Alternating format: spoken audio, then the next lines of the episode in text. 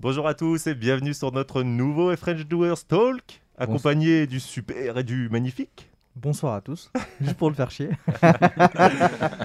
du magnifique Mohamed, malheureusement. Mm. Malheureusement. Ça arrive. Bon, Mohamed, c'est quoi le thème de ce soir Dis-nous? Euh, L'impact des jeux vidéo sur une génération d'entrepreneurs. Franchement, c'est un titre qui claque. Super, super. Attends, attends, attends, calme-toi. On- Oh. Pour, pour ce, pour ce beau sujet, on a des invités de, de qualité, je crois. Pavel, je t'en prie, présente-toi. Euh, merci beaucoup, merci beaucoup pour l'invitation. C'est un grand plaisir d'être ce, ce soir-là avec vous.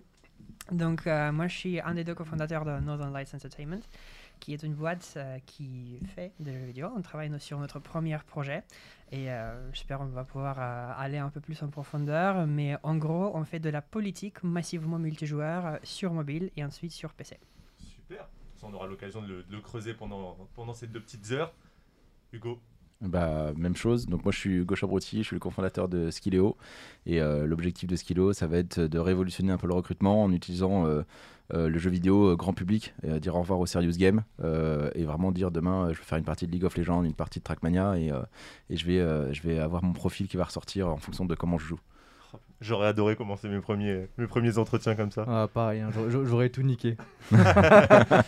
Bon, bah, en tout cas, merci à vous, les gars. Merci à Pavel. Encore bon anniversaire d'être présent ce soir. 28 ans ce soir, comment tu te sens? Euh, c'est un sentiment partagé parce que d'un côté, euh, d'un côté, euh, je ne sens pas d'extrême différence euh, par rapport à 27 parce qu'on était déjà presque en confinement l'année dernière et ça n'a pas trop changé depuis. Hmm. Euh, et de l'autre côté, bah ouais, il y a un changement de, de, de nombre. Il faudra update la, la bio Twitter, la bio Instagram. euh, donc, euh, ouais, redemande-moi dans 6 mois. D'accord, va. Tu vas le sentir sur les soirées, t'inquiète pas. Je suis russe. euh, non, donc. euh, Ah ouais. Il a l'habitude des grosses soirées, on, on va pas rentrer dedans. Euh, du coup, les gars, je voulais dire un truc? Ouais, vas-y, vas-y, vas-y. Je, le- je- je le sens bien. Je te sens parti, là. Bah, mo- moi, je, moi, moi, je démarre fort. hein. J'ai déjà vu démarrer assez fort les, les- les FD Talks. Euh, du coup, le, le- le talk de soir, c'est comme je l'ai dit, hein, l'impact des, euh, des jeux vidéo sur euh, les, les entrepreneurs d'aujourd'hui bah, que vous êtes, qu'on est aujourd'hui. Euh, quel jeu vous avez saigné, les gars, déjà pour commencer? Non, vas-y, vas-y. Ah, il se renvoie là-bas. Vous- Qui vous Non. voulez On Allez, est parti. Pavel, Va- fais-nous rêver. Oh, euh, bah, moi, je pense le jeu qui a le plus impacté, euh, on va dire, euh, ma période d'adolescence et qui a pas mal formé euh, les personnes que je suis aujourd'hui, c'est un euh, jeu russe de navigateur qui a été fait par une équipe de dev web russe. qui a été lancé en 2007 sur base de la licence Heroes of Might and Magic 5 euh, qui aujourd'hui est possédée par Ubisoft si je ne me trompe pas euh, et du coup, bah, les gars, ils ont pris le, concept du jeu qui était sorti sur, euh, sur PC et ils l'ont euh, carrément transformé en, en, full web pour pouvoir faire des combats tactiques avec des unités qu'on connaît de Heroes of Might and Magic, mais en, en multijoueur jusqu'à jusqu'à des parties de, de 3 contre 3.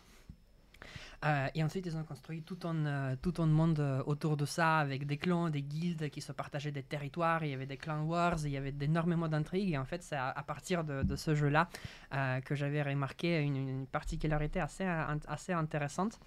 En fait, les, les joueurs passaient énormément du temps à, à faire des activités qui n'avaient rien à voir avec les combats tactiques euh, entre elles. Ils passaient plus de temps sur des chatrooms euh, en Skype parce que Discord n'existait pas encore. On, est en- Mm. on est en Russie en 2019, en 2009, pardon. Donc euh, les joueurs qui, qui traînent sur Skype, qui disent ah ouais, là il y a un clan qui est monté en puissance, on va les, on va leur euh, tout retourner contre eux, on va leur remettre un couteau dans la plaie, on va prendre tout leur territoire. Et en fait, ce genre, ces espèces d'alliances euh, très politiques au final, Mm. euh, ont, ont pas mal contribué, on, on va dire, à, à l'observation que, que- que moi j'ai faite à l'époque, qu'en fait les gens adorent la politique dans les jeux, Ouais. et qui du coup a pas mal inspiré ce que nous faisons aujourd'hui.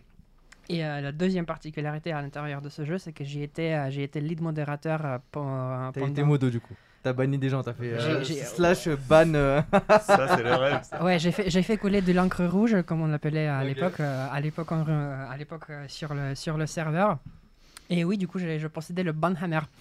Euh, et et c'était assez intéressant parce que du coup, c'était, euh, enfin, sur mes dernières années de, de- d'activité de modo, euh, euh, c'était euh, vers 2013-2014, donc au moment euh, que la situation en Ukraine a commencé à devenir un peu, euh, un peu toxique. Mm.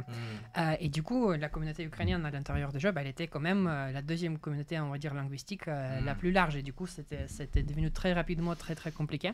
Euh, et, euh, bah, énormément de choses apprises sur le côté euh, résolution de conflits, modération du contenu politique, euh, tout en essayant de maintenir la communauté des joueurs. Euh, dans un climat, on va dire, qui, qui, euh, qui euh, favorise quand même la rétention Mm. sur le long terme. Et ça, c'est ça, c'est pas donné. Vous, conna- Euh. vous connaissez tous les deux Attends, moi je te coupe, mais vous connaissez le jeu? Alors moi je pas connais, du tout. je connais pas le jeu, mais je connais le, le jeu d'origine Heroes of Might and Magic et j'allais rebondir là-dessus parce que euh, c'est vraiment incroyable. Moi c'est le jeu que j'ai poncé quand j'étais ado pareil. Cool. Euh, donc euh, jeu de stratégie euh, ultime où enfin une partie ça doit durer euh, je sais pas deux jours. Euh, franchement c'est hyper long, hyper euh, sympa. Enfin c'est un peu un, un prequel de, de civilisation quoi. euh, en plus simple hein, évidemment, mais tu montes ta civilisation, tu montes ton château, t'as des armées, tu fais des mouvements et c'est vraiment du, du tour par tour et voilà. Donc c'est un jeu que j'ai poncé très très longtemps jusqu'à l'avènement on va dire de l'e-sport et d'autres jeux après. Euh, euh, League of Legends et autres, on en reparlera. Tu connaissais toi, bro? Non, pas du tout, pas du tout. Les- mais mais je, je suis fan, moi, pareil. hein, les, les, les, les jeux politiques comme ça, les jeux de stratégie, en fait, où t'as des, C'est les meilleurs. t'as des, ouais, c'est exactement, t'as des, euh, t'as des zones à reconquérir, etc. C'est vraiment les, les, les meilleurs jeux parce que ça te développe euh, un- même à un âge très très jeune. Ta stratégie, ton truc d'équipe, bref, on va y revenir juste après parce que j'ai plein, plein, plein, plein, plein, plein de choses à dire. Euh, mais du coup, Hugo, c'est quoi, c'est quoi le, le- le jeu que t'as le plus saigné, toi? C'était pareil, du coup? Ouais, c'est enfin moi c'est euh, donc pas son jeu à lui, mais mais euh, mais du coup Heroes of Might and Magic aujourd'hui une licence Ubisoft, donc petit message Ubisoft. Hein. Ils sont juste Sort- là-bas en plus. hein. Sortez, je sais. je vais aller les voir, je vais toquer à la porte. sortez la prochaine, le prochain opus s'il vous plaît. donc voilà. Mais euh, Glisse un billet sous la porte, euh, peut-être ouais, qu'ils je vais vont. essayer. ouais. Enfin, on est à Station F, c'est euh, sérieux de glisser le billet. hein. Ubisoft, vous avez entendu, hein on, on sponsorisait le prochain FD Talk sur les, sur les jeux vidéo. Nous, on prend, on prend. C'est clair. Bon, et toi, Mohamed, parle-nous d'un de- d'un des jeux que t'as le plus poncé, même si. Le- tu- je pense que tu le connais. Le, le jeu, moi, que j'ai le plus pensé, ça reste Dofus. Euh, le, le- le- la grande fierté euh, française euh, Mm. euh, de Roubaix. Euh, c'est ouf en fait de se dire que ça vient de Roubaix ce jeu-là, mais bref, c'est un truc de dingue. Et moi, j'ai. Ils sont français déjà, mine de Ils rien. sont français, exactement. Ils sont français par Anthony Roux. Euh, je vais jusque là parce que généralement les jeux vidéo quand tu les commences tôt, euh, ces jeux d'abonnement, généralement tu t'appelais quand t'étais petit avec le téléphone des parents et tu te faisais gauler. Et ma mère elle en veut beaucoup à Anthony Roux, je sais pas s'il écoutera ce 4 mais Vous avez joué tous les deux? Ouais, on a joué tous les deux. à deux. Enfin moi j'ai joué à Dofus personnellement, je sais pas si toi. ma, ma cofondatrice Julie euh, a, a passé euh, une grande partie euh, de, de ses années d'adolescence sur Dofus. Donc, euh, ouais. Mais moi, personnellement, moi, je- moi, puisque je n'étais pas en France, et en fait, j'étais pas touché à l'époque, Ouais. du coup, je Ok. connaissais pas que Dofus existait. Moi, j'étais en France, j'y ai pas joué. Ouais, lui il y a pas joué, mais il a- du coup il a pas connu le. Les, après je sais pas si sur les autres jeux c'était pareil, mais d'appeler un numéro, euh, euh, de revendre des codes audio, de Ouais. faire des trucs comme ça. ouais, mais- le système d'Alopas, ouais. Exactement. ouais. Mais du coup Anthony Roux, si, si, Counter. si, si t'écoutes ce, ce podcast, ne crois jamais ma mère. Ouais, mais, Elle veut ta peau. mais pareil, j'ai fait pareil, mais c'était pas sur Dofus, sur un autre jeu et je me suis fait gauler par mes parents euh, quand ils ont vu la facture téléphone. Mais je pense qu'ils ont fait beaucoup de cash dessus, les petits salopards. hein. Ouais, j'avais- que- T'avais les forfaits bloqués et tout en plus à l'époque Ouais, là. Aïe aïe aïe, tu, cla- tu cramais ton crédit Mais dedans surtout direct. quand t'appelais, euh, oui, allô, bonjour, bienvenue chez Ankama. Euh, vous appelez pour, euh, pour euh, le code audio, elle te, meuf, elle te fait patienter au bout de 1 minute 40. Elle dit Alors, est-ce que vous êtes prêt à noter? Oui. Alors, c'est le 6, 2. Et elle dit Je répète, 6. Et du coup, t'as fait l'appel de 2 minutes, tu t'es allumé. Donc, ça, ils sont très forts là-dessus. Ça, c'est ça, c'est de la bonne vente, ça. Et toi, mon, mon très cher euh, Flo Quel, Euh, euh, le, le plus, le jeu auquel j'ai le plus joué, je sais pas, j'hésite entre CS et Guild Wars. Sûrement Guild Wars, ouais. Guild Wars, j'ai pas mal pensé, on va pas se mytho. Donc Mm. euh, Guild Wars, ouais. Enfin, ça, ça, ça se rapproche pas mal de Dofus, entre guillemets, Hmm. si je puis dire. Mais euh, ouais, ouais, c'est le jeu que j'ai le plus pensé. Pas du tout le 2. J'ai très peu joué au 2. Je sais pas si vous connaissez du coup la licence Guild Wars de mémoire. Il y a un de vous deux qui m'avait dit qu'il avait joué. Moi j'ai joué à Guild. Wars euh, pareil, mais euh, du coup plus le 2 que le 1, mais Ok. bah le 2, ouais, j'ai pas fait beaucoup d'heures dessus. euh, C'est vrai que bah, c'était une autre période de ma vie, j'avais moins de temps, mais le premier, ouais, pour le coup, je l'ai vraiment bien poncé. hein. Je sais Mm. pas, en termes d'heures, euh, j'avais même pas envie de le dire au micro.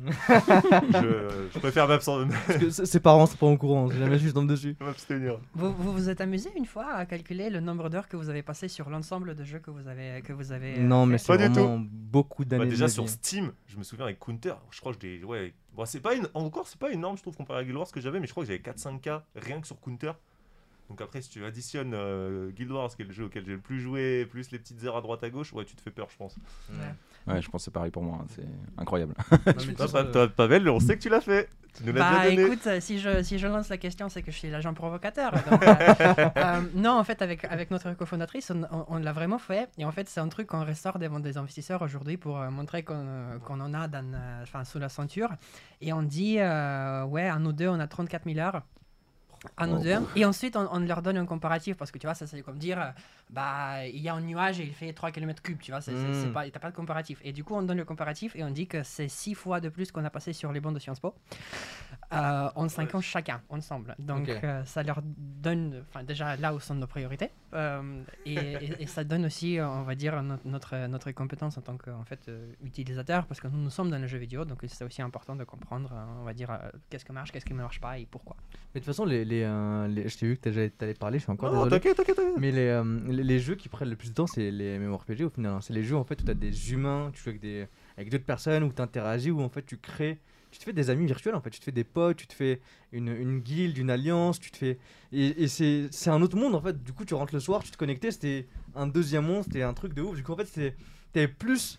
euh, de chances de, de te poser de passer énormément de temps plus que des jeux comme FIFA aujourd'hui ou peu Ouais, mais en plus, comme t'as dit Pavel tout à l'heure, c'est des jeux où il y a vachement de stratégie autour. Et en fait, Exactement. des fois, tu passes même pas deux heures sur le jeu, mais t'es deux heures sur des forums en train de chercher, enfin, je sais pas, parler avec ta guilde, en train de- d'organiser des trucs et tout. Donc, euh, ouais, il y a les, les heures passées in-game et t'as les heures passées, en fait, euh, pas in-game, mais vraiment qui sont en liées au jeu. périphérie quoi. du game, en fait. Ouais, peut faire du game en théorie craft, euh, savoir monter les, les persos euh, avec les bonnes ouais. armes et tout ça, euh, optimiser le perso à fond. euh, ouais. T'as des- combien combien d'heures de jeu à ton actif, Hugo euh, Je sais, je, je calcule plus. Ouais, ouais. Je, je connais pas, il y a trop de zéros. Vous jouez encore? D'ailleurs, c'est une bonne question. Tiens, peut-être. euh, Ouais, Est-ce ouais. qu'à l'heure actuelle, vous continuez de jouer? Absolument, ouais. Je suis, euh, je, je suis très fier d'avoir très récemment monté un platine sur Tarkov 2. Ok. Euh, bon, euh, il y a une fossée absolument monstrueuse entre, on va dire, platine et, euh, et on va dire, le pro gaming, mais, Mm. euh, mais je suis quand même assez content.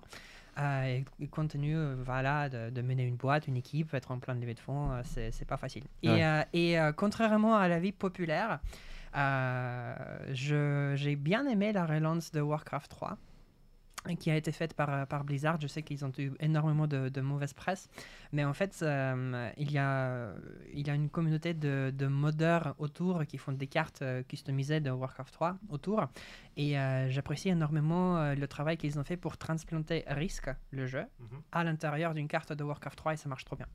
Ok, j'avoue que j'ai pas du tout vu la relance. Pourtant, j'ai pas, Pas mal poncé les Warcraft. J'ai pas vu qu'ils avaient relancé. euh, Ça date de, de début de l'année 2020. Ouais, ok. Et, euh, et c'était, je crois, le- jeu le plus mal voté sur toute l'histoire de. Hmm. de tout. Ils ont Tellement toujours. euh, difficile de repartir sur cette licence en même Ah, temps. C'était comme euh, Dofus 1.29 et un Dofus 1.0, euh, 2.0 où, où ils ont eu euh, énormément de mauvaise presse, perdu énormément de clients. Mais après, les gens sont quand même revenus parce que plus, quoi. Tu m'étonnes.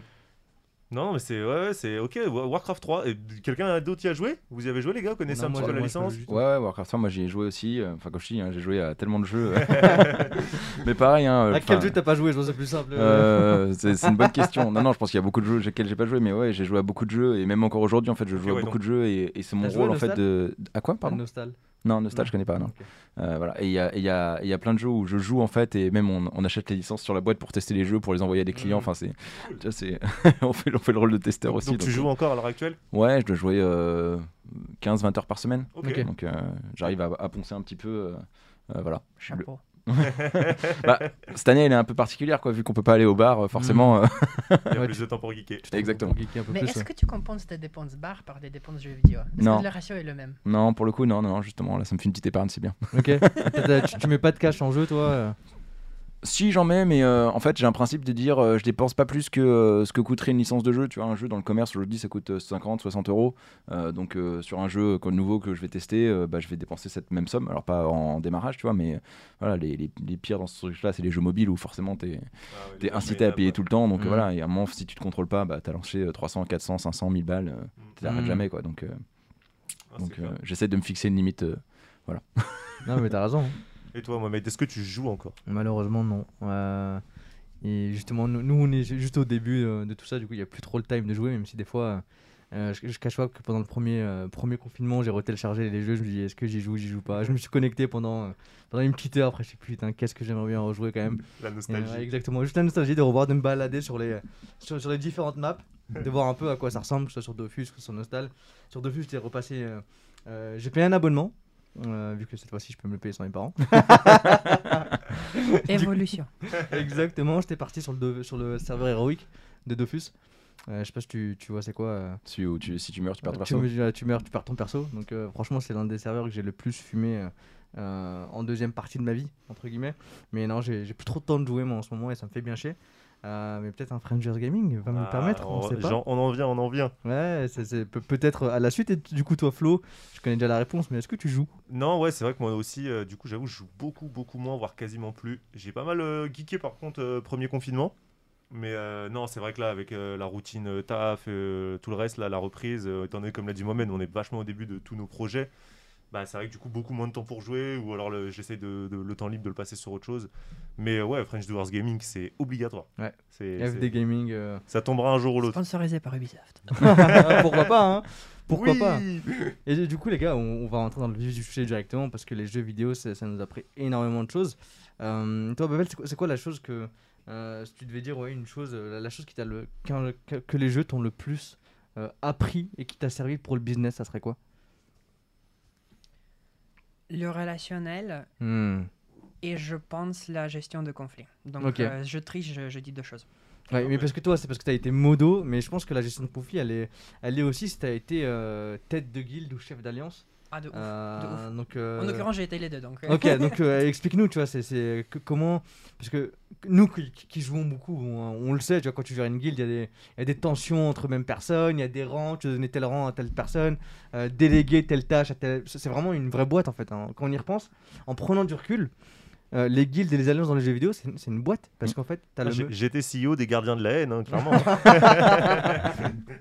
Mais parce que t'as, t'as vraiment une structure, t'as un meneur ou un chef de guilde, après t'as des bras droits, et après t'as des, t'as des personnes qui ont des tâches particulières, après tu les retrouves sur un Discord ou sur un TeamSpeak, hein, je sais pas si vous avez euh, sur TeamSpeak directement, et à, et à gérer des personnes qui parlent, surtout sur des jeux, par exemple, si je reprends moi mon exemple sur Dofus, Dofus SH, il y a des moments où on était euh, 1000 sur un même TeamSpeak, Mm. tu vois, Euh, va gérer un, un TeamSpeak avec 1000 personnes, tu vois, donc tu mutes tout le monde, t'organises tout le monde. Du coup, en fait, t'es là juste pour balancer ta strat, pour attaquer euh, les, euh, les, les zones adverses. Mais tu vois, c'est un truc euh, de dingue. Mais du coup, euh, est-ce que t'as des petites anecdotes que tu peux partager là maintenant de, Ah, de ouf. Je- mais je, ça, ça sert à ça d'être modo. Ensuite, t'as tellement d'histoires.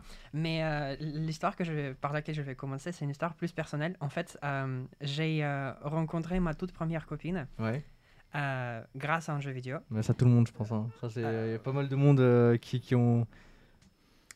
Et, et le pire, c'est qu'on s'est quitté à cause d'une histoire de conflit d'intérêts à l'intérieur du clan que je menais et qu'elle menait avec moi. Ah, ça- Ok, ok, d'accord. Bah, explique-nous, on veut savoir maintenant, t'es rentré dans les. Donc, euh, qu'est-ce qui s'était passé? On était introduit par, euh, par un ami en commun, euh, pareil, qui jouait, et, et du coup, on, on, on commençait à jouer ensemble. Et à l'époque, du coup, c'était justement l'époque où ils sont ouverts les clans dans ce fameux jeu russe euh, qui était, qui était emprunté auprès, auprès, d'Ubisoft. J'aime bien le terme emprunté. on, est, on est dans le politiquement correct. Euh, donc, euh, on était en train de justement monter, monter notre, clan. Euh, c'était plus ou moins le démarrage du jeu. C'était, je crois, ouais, deux ans après le démarrage, ils ont finalement introduit le concept des clans qui pouvaient conquérir des territoires, les mener, mener l'économie. Donc, c'était super intéressant. Et donc, euh, moi, j'avais mon clan qui, qui existait. On, on a, il, y avait des histoires de mergers et acquisitions par ailleurs, parce que du coup, il y avait plusieurs petits clans qui, en fait, euh, se, voulaient s'unir pour former un clan qui serait Ouais. plus large. Mm. Donc, Ah, euh. Ouais, Amateur- ça, ça, mais amateur, c'était hein. pareil sur, sur Dofus, sur Nostal, c'est euh, et jusqu'à un moment donné que vraiment Dofus lance les alliances directement pour euh, intégrer plusieurs, plusieurs guildes, mais, euh, mais ouais, je suis encore coupé, je suis vraiment mal poli, mais euh, Non, t'inquiète, t'inquiète. euh, non, parce que c'est un sujet qui passionne. tout à fait normal. Et du coup, et du coup euh, bah, là, tu retrouves déjà du relationnel parce que bah, qui va être le chef du nouveau clan? Hmm. Euh, comment seront répartagés les rôles entre les gens qui proviennent des, des différents? Est-ce que tu fais du rotationnel? Est-ce que tu dis non, non, c'est cette personne-là à qui on va faire confiance? C'est pas évident. Euh, et du coup, bah, nous, justement, notre, euh, notre clan final, c'était un, un merger euh, de, plusieurs clans un peu plus petits. Il y avait des anciens, il y avait des plus nouveaux, des plus récents. Et euh, donc voilà, la structure a été mise en place et euh, en fait ça on était un peu papa et maman euh, d'un clan. On était, ouais, à l'époque on était genre 150-200 personnes à l'intérieur du clan et, et on va dire les, chefs du clan, enfin c'était moi, j'avais quoi, j'avais 16 ans à l'époque et ma copine en avait 16 et demi. Donc et en dessous de nous il y avait, enfin en dessous, on va dire à l'intérieur du clan il y avait des gens qui avaient jusqu'à jusqu'à 55 ans quoi. Donc Mm. euh, c'est, enfin, gestion intergénérationnelle, gestion des, euh, des différentes euh, euh, fuseaux horaires parce qu'en Russie, euh, bah vas-y, hein, euh, gérer un raid avec, avec plus 8 euh, Ouais, de, diffi- de différents ouais. horaires, pas évident. Euh, et euh, bref, euh, du coup, l'histoire est très très longue, mais en gros, on s'est quitté euh, parce que elle, elle aimait pas du tout la, la, la- la direction vers laquelle j'amenais le clan, et je pense sur long terme, elle avait raison. Donc, les excuses en live, quoi. Dix ans après. c'est ça, bah, 12 du coup. Mais euh, euh, su- sur le long terme, elle avait raison, mais j'étais, on va dire, très, très têtu, beaucoup plus têtu à l'époque que je le suis aujourd'hui. Et c'est ça, en fait, la, la, leçon, la leçon du relationnel. Parce que tu, tu apprends à faire des compromis. Et en fait, ce qu'on n'a pas géré, c'était la distinction entre boulot et perso. Hmm. Euh, donc encore une fois, euh, gaming euh, en force sur, sur tous les aspects, on va dire, de, de, de la gestion d'une boîte comme une autre, parce qu'aujourd'hui, quand tu es, cofondateur d'une boîte, bah, euh, il faut recruter les personnes, ensuite il faut les retenir, et en fait, c'est presque plus difficile parfois de les retenir que de les recruter. Sur certains domaines en tout cas. Et euh, puisque, euh, on, on va dire, ton cofondateur ou ta cofondatrice, tu- c'est la personne avec qui tu te vois plus qu'avec ton copain ou ta copine, bah, c'est presque une gestion de couple en fait. Mhm. Donc en soi, énormément de leçons, de bonnes leçons et, et parfois des leçons douloureuses tirées de, de cette histoire. C'est clair. Hugo.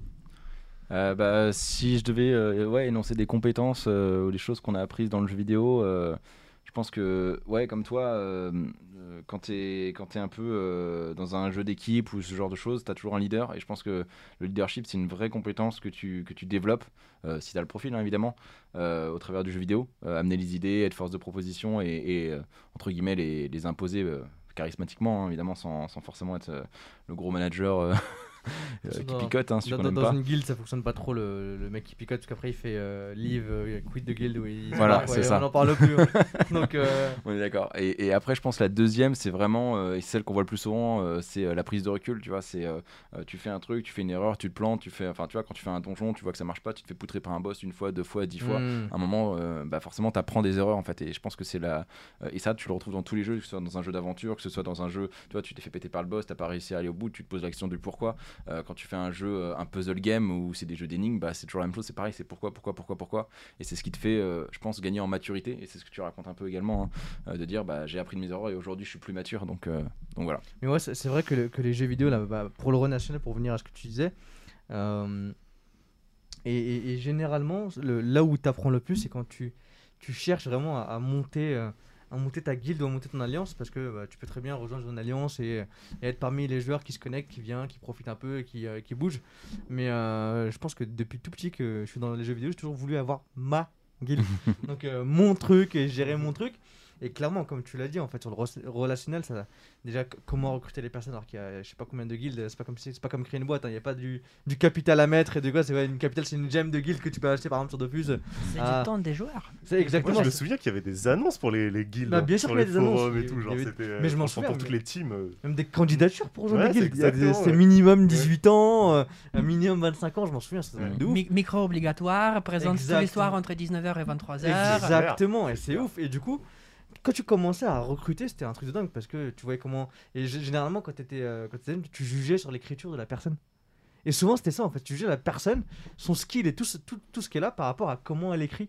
Si elle écrit en SMS, on passe à Jart. non, mais c'est- ouf en fait. C'est là où j'ai fake mon âge les premières fois, je pense. hein. C'est ça. Mais tu vois, c'est c'est là où tu comprends que recruter, c'est pas évident. Ouais. Et ensuite, comme tu l'as dit, le plus compliqué, c'est de retenir. Après, c'est d'organiser les différentes raids en fonction de, de l'ego de chacun. Euh, c'est quand il y a des gros butins, de pouvoir repartager des choses, etc. Euh, quand des mecs partent, quand il y a des conflits pour éviter qu'ils partent, comment ça se fait, comment ça se gère. Et tout ça, sur ce point de vue-là, relationnel, c'est un truc de ouf. Mais sur le point de vue que tu disais aussi, c'est un truc de malade. Parce que tu joues à des jeux. Euh, bon après, euh, tu vois, moi je jouais beaucoup à Dofus Heroic, du coup en fait quand je mourais je perdais mon perso, donc ça ça foutait bien bien la haine. donc donc tu perdais ton perso et tes stuff, donc t'avais bien bien bien la haine. Et il se fout de la gueule lui en plus. Je te vois rager derrière ton Ah, écran. bien sûr, Tout mais, clair- perdre. mais clairement, mais en plus de ça, c'est que euh, sur Dofus, euh, pour ceux qui nous écoutent et qui ont joué à serveur Heroic, mais tu pouvais mourir tué par des monstres, mais aussi par d'autres joueurs. Ouais, par d'autres joueurs. Et du coup, en fait, t'avais d'autres joueurs qui pouvaient t'agresser. Du coup, en fait, quand tu sortais sur des zones où tu te faisais agresser, mais en fait, t'étais obligé de- de- d'envoyer une mule, en fait, de- d'avoir un deuxième compte abonné. Et c'est là où en Kama, ils sont très forts. Euh, un deuxième compte abonné, en fait, tu l'envoyais une map avant, avant d'envoyer ton vrai personnage au cas où qu'il y ait une personne. Comme ça, t'as le temps de partir et, te, et de te barrer. Mais, euh, mais ouais, quand tu mourais, tu te disais, putain, comment je suis mort? Comment je peux faire pour que ça arrive pas deux fois? Euh, C'est vrai ce- que la prise de recul, ouais, j'avais pas forcément, euh, j'y avais pas forcément pensé dans un premier temps, mais ouais, de se dire, ok, pourquoi j'ai perdu, pourquoi ça a pas fonctionné, Mm. Enfin vraiment le, pourquoi et prendre ce recul sur cette situation. Et quand tu réfléchis, tu le faisais tout le temps, mais en automatisme en fait, sans, Ouais, sans même t'en rendre compte. Ouais. Mais, Ouais. mais c'est pour ça que tu cherchais justement à optimiser à chaque fois ton personnage, tu vois, Ouais. parce que t'as des. Ouais, même le, le, même le groupe en lui-même, quand tu Ouais. faisais un raid, un donjon ou une Euh, team. les gars, euh, là, il nous faut un healer, de préférence Android. Ouais. c'est ça, exact. Non mais ouais, tu vois, ah bah ok, ça manquait de heal, ok, on en rajoute un, il y a un perso qui reroll, il y a un mec qui switch, tu vois. Donc, euh, Ouais, non, tout, est organisé comme ça, tu vois, là j'y repense, j'ai des flashbacks de ok tu te places ici, tu pars de trois cases sur le côté droit, tu remontes de deux pour que ton skill en fait il puisse prendre euh, toute la ligne et soigner tout le monde sur la même ligne. Bref, c'est- des choses en fait où tu te dis, putain en fait ça, ça t'apprend, et en plus l'avantage que ça a, c'est que vu que tu commences les jeux vidéo assez... Moi j'arrête pas de répéter que Dofus, ça a été euh, mon école de commerce à moi. Dofus et Nostal, ça a été mon école de commerce à moi, parce que tous les deux vous parliez de, de relationnel et toi tu parlais justement de- du fait de rebondir, etc. Mais euh, en autre que ce que ça, ça apporte, a aussi le cash. C'est que gérer une monnaie, et, sur des jeux comme ça, tu as tellement de gens que tu peux en fait gérer de l'achat. Mais je passais mes journées à faire ça à un moment donné. Je jouais même plus au jeu, je, cherchais même plus à taper des monstres. Je me posais en milieu de la map et je faisais achète, j'achète vos prix à trucs à prix cassé. Tu vois, je pense que t'en as vu passer euh, tout le temps. Donc achat revente et je me faisais des couilles en or. Mais c'était hallucinant. Et jusqu'à le- et moi je restais en plein milieu de la map. J'achetais les objets les plus rares du jeu juste pour me les mettre sur moi et rester en plein milieu de la map. Du coup pour voir les gens y passent, oh euh, grave stylé. mais c'était que pour le cash. Mais, mais ce qui est ouf, c'est que t'as une économie. Hmm. T'as une économie qui est proche de l'économie réelle. Et c'est ça qui est dingue en fait. Que t'apprends à négocier. T'apprends à fixer un prix. T'apprends à être patient avant de revendre quelque chose. T'apprends qu'il faut pas vouloir brader ses prix parce que toi, euh, t'achètes ça à des mecs qui sont pressés de vendre. Tu le revends 2, 3, 4, 5, 6 fois plus cher. Et t'apprends tout ce truc-là, tu vois, et c'est un truc de dingue. Là, tu négo, là, là, dans la vraie vie, si on part, si tu veux négo un deal, euh, tu parles à des boîtes, tu parles avec des mecs sensés. Tu parles Ouais, avec des mecs. euh, bah, sur des jeux, tu négo avec des gamins de 8 ans, 12 ans, 12 ans, tu vois. Donc, en fait, ça, ça t'apprend à négo avec, euh, avec un gamin de 8 ans ou un, ou un padré de 50 piges. Tu vois ce Mhm. que je veux dire? Donc, c'est ça qui Sauf ouf. si tu rencontres un deuxième Mohamed en face. Ah, ça, ça c'était euh, c'était c'était plus compliqué. Je- Là, j'admets que vu No, mon niveau. no de- deal, no deal. Non, mais tu vois, c'est. bah ça c'est propre au... Je sais pas si Dofus c'est un MMORPG du coup. Ouais. Ouais. Ouais. Du coup tu vois c'est quand même propre au MMORPG. Bah, ouais, il a côté mais. mais je- négociation, mais je pense que les cash. Guild euh, Wars aussi, je sais pas, j'y ai Ah pas ouais, joué. non, bien sûr. Mais oui, MMORPG, oui, ouais, Ouais, clairement. c'est c'est ce que j'allais dire sur Guild Ouais. Wars. nous, euh, Enfin, je pense qu'on a tous les deux fait Ah ça. bah, c'est la euh, même. hein. euh, aller chercher les ingrédients à gauche à droite et les revendre au prix fort euh, quand tu connais les, les plans des ingrédients. euh, Ma- Matt derrière la caméra aussi hoche la tête. il, a, il a- il- il a beaucoup, euh, il a eu beaucoup d'ecto. mais, mais- mais surtout qu'à une époque, tu vois, les, euh, les, euh, les, les gens, en fait, ils, quand, quand, tu arrives et que tu comprends comment fonctionne le jeu et comment fonctionne le serveur, Hmm. Mais tu deviens, mais tu deviens une machine, tu comprends tout. En fait, tu dis, ok, bah, je sais mais tu te rends compte qu'à un moment donné, j'avais, euh, je sais pas, je devais avoir que 13, 14 piges, j'avais, euh, comment ça s'appelait la suite oh, C'était pas Excel, c'était le truc gratuit de qu'on pouvait télécharger, j'ai oublié son nom. Open Office. Open Office? Ouais, je pense que c'était Ouais. OpenOffice. Je me mettais en fait à chaque fois le- l'update des différents, euh, des différents produits et je recheckais, ok, ça c'est tombé, je vais le racheter parce que je sais que ça va remonter. Et j'en achetais en masse, je mettais euh, des millions dedans, etc. Mais franchement, c'est quand j'y repense, c'est ce qui m'a appris la vente et le business, quoi. C'est un truc de ouf. Et aujourd'hui, tu fais la crypto. C'est ça? Non, non, moi, non, j'y suis pas, tu vois, j'y suis pas, j'y suis pas dans les cryptos. Non, Je mais c'est vrai, quoi, les, les, les jeux vidéo, je pense que tout type, hein, t'apprends pas mal de choses. euh, c'est vrai que le MMORPG, bah, peut-être, j'avoue, pas mal business, relationnel, avec Exactement. les guildes, les alliances et tout ça. Et euh, FPS aussi. Je sais pas si du coup vous avez pas mal joué à FPS, peut-être Call of, Battlefield, Ça, euh, ça, c'est plus le stress management. ça. Ouais, Exactement, Mais même les, les réflexes.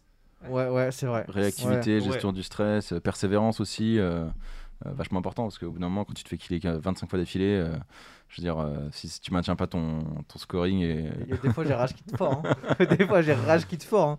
Quand tu sais, à un à un moment donné aussi, ça apprend de savoir abandonner.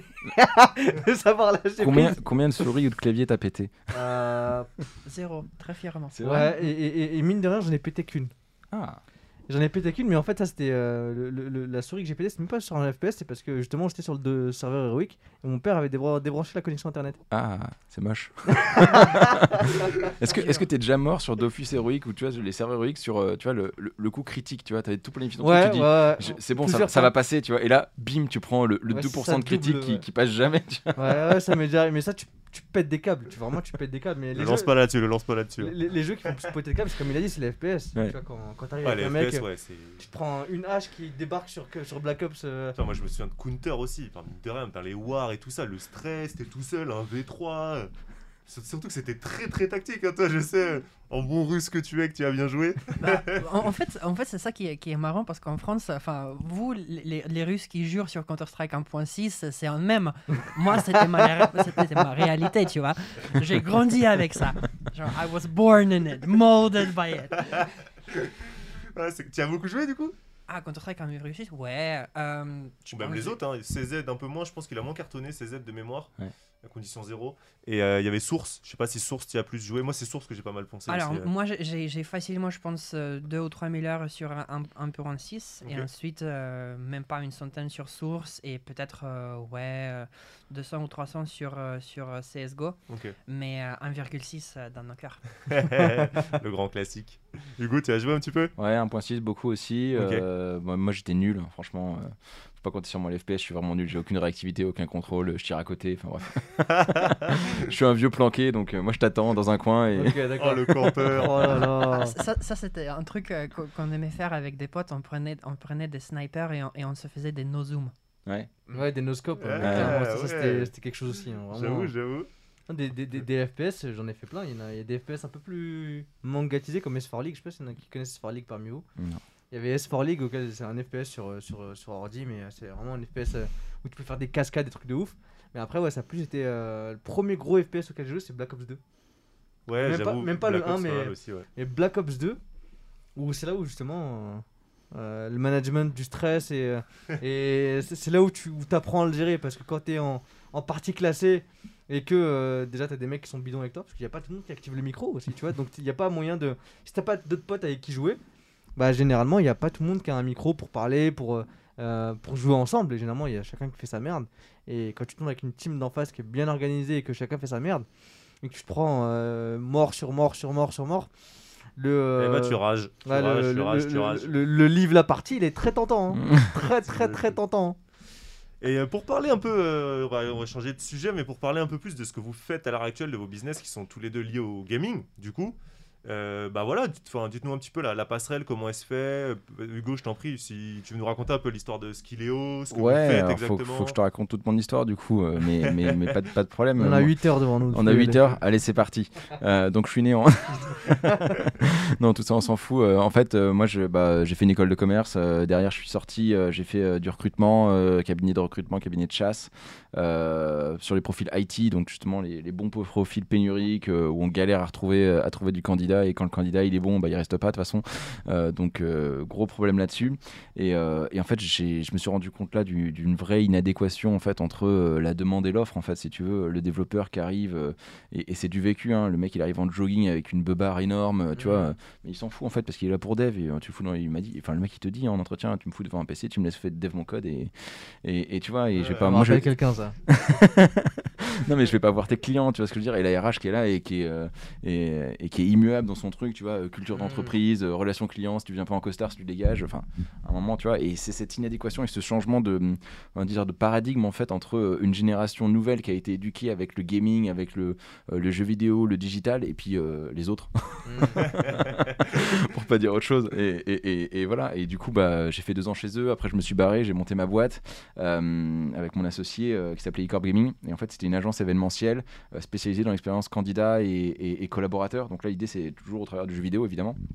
Euh, et l'idée, c'était de dire, euh, bah, euh, t'es candidat, on va te faire, enfin, ou t'es euh, ou t'es une entreprise, tu cherches à recruter, on va organiser un tournoi pour toi auprès des étudiants, on va organiser une ligue interne pour tes, pour tes collaborateurs. Et en fait, tu as plein de sujets transverses au travers du jeu vidéo qui sont hyper intéressants. Aujourd'hui, cette boîte-là, elle organise toujours le plus grand tournoi étudiant d'e-sport en France. On a, on a eu jusqu'à 300 écoles qui participaient une année, avec des étudiants qui, qui viennent, qui postulent les offres d'emploi. Enfin, tu vois, on a gamifié tout le truc énorme. Et en fait, les étudiants, ils viennent, ils sont super contents de mettre une branlée à l'école voisine euh, euh, sur un jeu vidéo en même temps de trouver un taf. Enfin, tu vois, le concept, on- enfin, après, c'est des concepts connus, tu vois, de une course élect, ça fait 20 ans que ça existe. Sur la voile, c'est la même chose, tu vois, mais là, on a repris le ouais. système du gaming et, et ça marche super bien. Et, euh, et on, on a fait ça après sur le, sur le jeu vidéo. Euh, pareil, tu peux parler handicap, tu vois, tu peux parler accessibilité, inclusion, euh, comment, tu, comment tu remets la place de la femme dans le jeu vidéo, euh, tu vois, et, et c'est hyper important de dire bah, que tu sois une femme, un homme, que tu sois euh, euh, jeune, que tu sois euh, plus âgé, que tu sois plus expériencé, bah, en fait, tu as autant de compétences à développer et à euh, et c'est là où tu te rends compte un peu de la, richesse des équipes. Quand on a un qui, est, euh, bah, qui a une expérience, euh, un- enfin un, vécu différent, l'autre qui, qui sort d'HEC, le troisième qui a fait 42, le quatrième qui, a 50 ans, ils ont tous des expériences, des vécus et des façons différentes d'aborder un problème. Et sur un puzzle game, tu le vois complètement, par exemple. Donc, c'est des choses qu'on utilise, pareil, où tu mets des collaborateurs en situation de handicap et, tu peux les faire, tu vois, tu, les- leur fais jouer avec, avec des manettes adaptatives, ils jouent avec les pieds.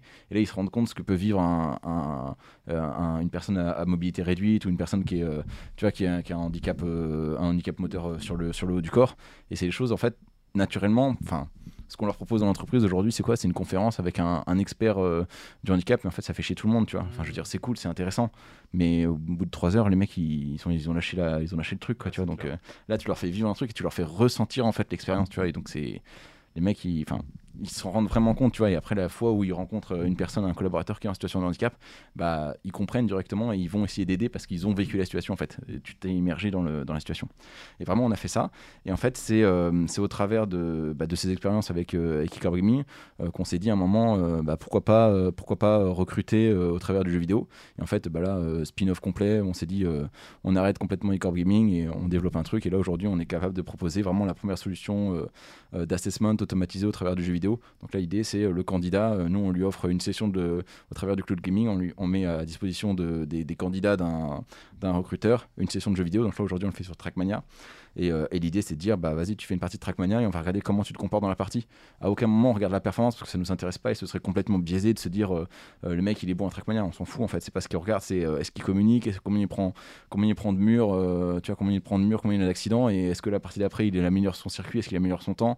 Tu vois, il y a plein de trucs comme ça qui sont intéressants à regarder dans une partie. Et c'est vraiment ça qu'on analyse, c'est le comportement dans la partie vidéo. Et avec ça, après, on sort un profil et on, l'envoie au recruteur. Quoi. Et c'est quelque chose qui est, approuvé et, et qui est validé. Quoi. Et euh, à quel point est-ce que c'est compliqué pour vous de, de vendre la solution aux boîtes? Parce que j'imagine qu'on va dire avec, avec des boîtes un peu plus jeunes, euh, ça, ça- passe euh, probablement très très bien. Et, et, euh, quand il s'agit de, de structures, on va dire, de, de taille moyenne ou des grandes entreprises qui sont, on va dire, un peu plus conservateurs ou un peu plus euh, fermées euh, d'esprit concernant leur, euh, leur euh, procédure de recrutement, comment vous faites? Bah, c'est, ouais, assez intéressant. C'est pas forcément la taille qui va, qui va compter. C'est plus l'appétence pour le jeu vidéo. C'est-à-dire que tu peux aller chez, dans une très grosse boîte type, type ESN, type je sais pas, Atos ou Capgemini. Les mecs, de toute façon, ils, recrutent du dev à, tour de bras. Donc, ils comprennent ce besoin-là et ils sont en capacité de, de l'intégrer, de se dire on va tester de toute façon parce qu'à un moment, on a euh, 20 ou 25 ou 30% de turnover. Donc, à un moment, il faut qu'on recrute et il faut qu'on teste des nouveaux trucs, des nouveautés. Effectivement, après, demain, quand tu vas chez RATP, et c'est une histoire, une histoire véridique, euh, on, on leur pitch notre solution et, euh, et on leur dit bon voilà aujourd'hui c'est pas dur hein, vous avez 30 millions de gamers en France donc c'est euh, quasiment la moitié de la population française. Euh, et en vrai c'est pas la moitié parce que bah, t'enlèves les non actifs et machin.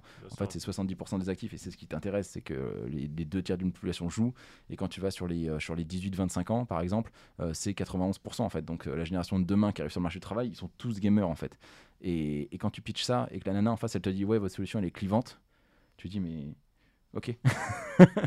ok, bon bah très bien. Bah, si euh, j'intéresse pas à 100% de la population, euh, je suis clivant. Bon bah à un moment, euh, c'est pas la peine qu'on discute quoi. Tu vois, tu sais que et, et ça sert à rien d'aller chercher par une autre porte, d'aller chercher un autre. En fait, ils sont pas ouverts à, euh, ils sont pas prêts en fait dans leur mentalité euh, le jeu vidéo. Et t'as des gens qui sont comme ça en fait. C'est une génération. Mais tu le vois, hein, la génération X, ils sont pas ouverts aux jeux vidéo. Ils sont, enfin moins. Je vais pas dire qu'ils sont pas ouverts, ils sont moins ouverts aux jeux vidéo. Mais après, c'est la, la pratique du jeu vidéo, elle est, elle est générationnelle. C'est une évolution générationnelle. C'est-à-dire que t'as 55 je crois de mémoire un truc comme ça euh, de ou non 50% des de, des 55 ans et plus qui sont joueurs de jeux vidéo. C'est un truc comme ça la, la stat. Donc enfin t'en as un sur deux euh, de, la génération X en gros qui l'est. Euh, et comme je t'ai dit tout à l'heure t'en as 91% sur les 18-24 ans tu vois. Et sur les moins de 18 ans c'est 97% enfin tu vois la courbe qui monte quoi. De toute façon il n'y a pas de y a pas de secret. C'est juste que ils n'ont pas été éduqués pour et en fait leurs référentiels à eux ne sont pas les bons. C'est à dire que tu vas voir un tu vas voir une, une, une DRH qui a 55 ans qui a jamais euh, qui a jamais geeké de sa vie Euh, et elle va te dire, ouais, mais moi dans mon entourage, personne geek, donc forcément qu'elle te croit pas ou forcément qu'elle y croit pas, tu vois ce que je veux dire? Ouais, puis lui vendre ça, du coup, ça, c'est, impensable en fait pour elle. Non, euh. non, mais c'est ça, c'est ça. Et faut pas lui en vouloir en fait, c'est juste. Ouais, ouais, T'attends 5 ans et puis dans 5 ans elle se rendra compte qu'elle aurait pu préempter le marché et se dire être, être en avance et, et- et avoir un, un énorme boost sur sa marque employeur et en fait bah, elle va arriver avec le gros comme tout le monde et en fait du coup bah, son effet il sera il sera il sera enfin il sera intéressant mais moins tu vois ce que je veux dire que dire, les, les, les 10 premières boîtes qui se lancent forcément euh, c'est de la com derrière et c'est et c'est de leur embarque pour eux en termes de marque employeur Top. Et alors, alors euh, là, à l'heure actuelle, vous avez quand même pas mal de clients. Du coup, tu nous disais un petit peu en off euh, comment ça se passe. Là, ça fait que 4 mois que vous êtes lancé Skilo. Ouais, la, la- la boîte elle a que 4 mois, euh, bah forcément du coup elle, euh, elle, elle décolle tout juste, mais effectivement on a des, des fortes marques d'intérêt de la part de- d'experts RH, c'est surtout ça qui est intéressant, ça montre que vraiment, tu vois, on, on discute pas avec la PME du coin, c'est vraiment, tu vois, c'est le groupe ADECO, c'est des, des- des groupes de recrutement comme Proman, c'est voilà, des gens avec qui on discute, on discute avec Pôle Emploi aussi, c'est des gens qui, qui connaissent les enjeux, qui ont des gros volumes de recrutement et qui ont des vrais sujets sur l'attractivité et qui se rendent compte que le jeu vidéo aujourd'hui, bah, il y a des audiences folles derrière, euh, qu'il y a énormément de gens qui y jouent. Puis là, on le voit hein, avec euh, Samuel Etienne qui arrive sur Twitch euh, récemment, Mm. euh, les médias, les politiciens, etc. Euh, voilà, Avec François Hollande là récemment en plus. euh. François Et- Hollande, BFM, tout ça. Les KPI que vous regardez en fait là pour, pour l'entretien, par exemple sur Trackmania. Déjà, pourquoi Trackmania? Est-ce qu'il y a une raison particulière? Euh, pourquoi Trackmania? Parce que euh, c'est un jeu qui permet de faire beaucoup de choses en fait, énormément de choses. Euh, très très ouvert, euh, on discute beaucoup avec l'éditeur aussi et, voilà, on peut, on peut vraiment développer les modes de jeu qu'on veut euh, et ça c'est vraiment important pour pouvoir faire une expérience unique. Euh, tu le fais sur un jeu qui est complètement fermé, euh, bah, c'est beaucoup plus compliqué. Voilà. Donc c'est, voilà. Mais puis évidemment à terme aujourd'hui c'est Trackmania et demain on va, on va enrichir le catalogue forcément. Mais, Ok. Voilà. Et après, c'est l'employeur en fait qui décide du, du jeu auquel il veut faire participer ses, ses futurs candidats. Aujourd'hui, on propose que Trackmania, euh, mais, on pro- mais la liste des soft skills, si tu veux, nous on est basé sur des référentiels d'experts de l'emploi et on en a, on a 16 soft skills qu'on peut analyser. Et en fait, c'est le, le- le recruteur qui va choisir celles qu'ils veulent. euh, Ah, et le les- jeu en, en lien avec ce, ces soft bah, skills. non, non, en fait, si tu veux, on- nous, on va te dire, par exemple, sur Trackmania, on en a, sur les 16 du de notre référentiel total, on en a, je sais pas, 14 disponibles sur Trackmania, Mhm. euh, parce que le jeu permet pas d'avoir toutes les soft skills. hein. tous les jeux sont. faut bien comprendre qu'au début, le jeu vidéo, il est pas fait pour ça. hein. c'est on sûr, n'est pas sur un serious game, on est sur un jeu euh, qu'on rend quelque chose de sérieux. On est vraiment, là- moi j'aime bien dire qu'on est sur de la sériosification, c'est-à-dire que c'est vraiment de l'inverse de gamification. Tu vois, c'est, c'est la gamification. Tu prends un truc qui est, euh, qui est sérieux et tu le rends fun. Et ben nous on fait l'inverse, on prend un truc qui est fun, on essaie de le rendre sérieux. Et, euh, et voilà. Et, et donc on va, on va dire voilà, on- sur un Trackmania par exemple, t'as, t'as 14, euh, on a euh, 14 ou 12 soft skills qu'on peut identifier. Toi tu veux être, je sais pas, tu veux un dev demain. Ben, un dev il faut du travail d'équipe, il faut de la rigueur, il faut de la persévérance, il faut de la remise, enfin de la prise de recul pour se rendre compte de- des erreurs et corriger ces erreurs.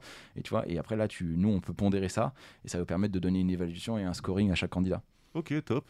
Top, top, top. C'est ouf quand même. Oh la ouf. vache. Ouais, c'est- Trackmania, mec, c'est mon année- c'est mes années de BTS. Ah ouais BTS info. Trackmania toute la journée. J'ai jamais joué à Trackmania. Oh, c'est génial. Tu devrais, non, ouais, faut que tu travailles. Est-ce que je vais péter un câble mais après il va, me juger, regarde-le quand il me regarde. Ah non, mais moi, je suis nul à Trackmania, donc euh, je te jugerai pas. C'est ouais, c'est- super chaud. Mais par contre, tu regardes, regarde des vidéos de mecs qui poncent le jeu, c'est magnifique. Ah tu les vois passer dans des, dans des recoins, faire des moves euh, incroyables. Ok. C'est un jeu qui est très très technique en fait, mais comme beaucoup de jeux e-sport en fait, c'est des jeux où tu prends en, en main le jeu en 4 secondes en fait, tu comprends le but du jeu en 4 secondes. Euh, par contre, pour devenir un, un dieu du jeu, il te faut des, des centaines d'heures, voire des milliers d'heures en fait. Euh, voilà, enfin tu vois, CSGO, je te, donne, je te mets à jouer CSGO demain, t'as jamais joué CSGO, en 4 secondes t'as compris quoi. Veux dire, t'as un clic gauche pour, euh, pour tirer, un clic droit pour recharger et, et trois boutons sur, pour déplacer ton personnage. Enfin, je veux dire, faut pas être. Après, il dépasse pas le spawn. Hein. Oui, non mais. Ouais, écoute-le, lui, écoute-le. Viens, ça. viens sur Call of, toi, viens sur Oh Call of. là là, oh là là, le headshot, il m'a. Fire in the hole. J'ai pas la ref, moi, vu que j'ai pas joué à CS.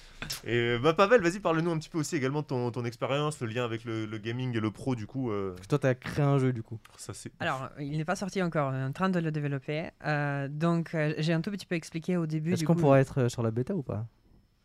Mais venez, Ah. venez, ramenez des copains, ramenez vos proches. tout, On, tout on veut des skins en plus. Hein. On veut être modo. Nous- Nous avons, une, euh, nous avons un dicton en, euh, en Russie, c'est euh, euh, librement traduit bien sûr, euh, mais euh, n'importe quel caprice pour votre argent. Il est très bien ce dicton. Vas-y, bah, la- lâche les billets, je suis être modo, vas-y. On, va- on va faire un lien affilié. Mais du coup, bah, parle-nous un peu de, ce que tu es en train de développer. euh. Ouais, donc euh, comme je disais au début, euh, j'avais cette observation que voilà, les joueurs ils, passent énormément de temps sur des activités périphériques au jeu qui ne relèvent pas du gameplay, mais auxquelles ils sont prêts à dédier beaucoup de temps. Parfois même de l'argent parce qu'il faut organiser les forums, il faut payer le hosting. Euh, ils sont prêts à. Bon, ça, c'est un modèle. euh, le, le modèle pay to win, je ne l'approuve pas, mais ils sont prêts à payer pour être euh, politiquement vu comme plus performant ou plus euh, puissant face à la concurrence.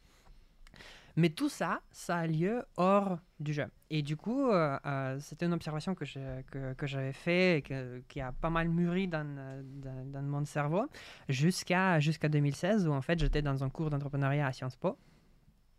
Et du coup, il y avait la tâche de, rédiger un teaser d'un projet avec un modèle économique, éventuellement des premiers entretiens clients, etc. Et du coup, j'avais proposé euh, ce concept euh, sur lequel on travaille euh, maintenant, enfin cinq ans après, toujours, toujours encore, qui a très, beaucoup mûri depuis, qui est en fait un jeu à l'intérieur duquel la politique est, pour la première fois, vraiment malléable par l'ensemble des joueurs. Donc, le pitch, c'est vous êtes dans une galaxie fictive où il n'y a pas d'humains, il n'y a que des aliens. Il existe des nations différentes euh, qui peuvent être démocratiques, euh, monarchistes, totalitaires, euh, républicaines, fédérales et autres. Euh, et à l'intérieur de ces nations, il y a des joueurs. Euh, et les joueurs, en fait, ils prennent totalement le contrôle euh, économique, politique, diplomatique, militaire de ces factions-là. Ils dirigent les projets de recherche collective. Ils déterminent ensemble la ligne politique ou diplomatique de, de chacun, de chacun des États. Ils ont la possibilité de transformer ces États, donc amener une démocratie vers le totalitarisme ou l'inversement. Et ils ont la Ça devrait plaire à Flo, ça. Pardon Ça devrait lui plaire à lui, là. La monarchie. Euh, Il n'y a pas de jugement de valeur. C'est pour ça que, et c'est, c'est- d'ailleurs, c'est pour ça qu'on a décidé pour un, pour un setting euh, euh, fictif où il n'y a pas d'humain, parce qu'on voulait euh, éviter les, les rapprochements entre Trump, euh, je ne sais pas quoi, Poutine, euh, euh, Xi Jinping, etc. Surtout pas Poutine, hein. surtout pas Poutine. Mais, m- m- my hands are tied, qu'est-ce que tu veux que je dise? Mais euh, en, fait, on voulait, euh, on, voulait du coup créer ce, ce- jeu afin de euh, permettre l'expérimentation politique libre à l'intérieur du jeu par les joueurs eux-mêmes. Et c'est pour ça du coup qu'on permet en fait la, la modification des régimes politiques par les joueurs et la destruction des régimes politiques existants et la création de nouveaux régimes. Euh, et euh, c'est ce que, bah, on va dire en termes un peu plus techniques, ce qu'on appelle un archétype. Du coup, par exemple, il peut y avoir un archétype d'une démocratie participative où en fait la plupart des décisions sont prises par euh, un référendum, comme maintenant en France, je crois, vous, vous l'appelez comme une référendum d'initiative citoyenne ou quelque chose comme ça. Aucune idée. Euh, Je suis totalement Hugo, nul en politique. Passe mon tour. D'accord, d'accord. On, on- on- on fera un talk sur la politique, on invitera Emmanuel Macron et François Hollande, on va les poser ici, on va poser des À, questions. di- à diffuser sur Twitch. Bah, tu rigoles, mais, euh, mais il y a énormément de comptes de politiciens et de comptes politiques sur Twitch. Et en fait, ça, c'est c'est une des métriques qu'on propo- euh, qu'on, euh, qu'on présente aux investisseurs parce qu'on est en tour de, on a un tour de table aujourd'hui. Et en fait, euh, on a fait le, le tour des, des- des comptes Twitch. Et du coup, euh, euh, le Sénat français a un compte sur Twitch. euh, Alexandria Ocasio-Cortez, elle a un compte sur Twitch. Trump, jusqu'à qu'il a été banni, avait un compte sur Twitch. le Parlement de Westminster euh, britannique, il a, il a un compte sur Twitch. Et on, on s'est amusé à, à- à additionner les, les différentes audiences. Et on a, quand on a fait le calcul pour la première fois, c'était je crois en septembre de 2020. Et il, enfin, sur une sélection de juste 20 comptes, on avait un public total d'à peu près 2,2 millions de personnes. Vache. C'est pas mal, Comme quoi, c'est pas mal du tout. politique est en marche.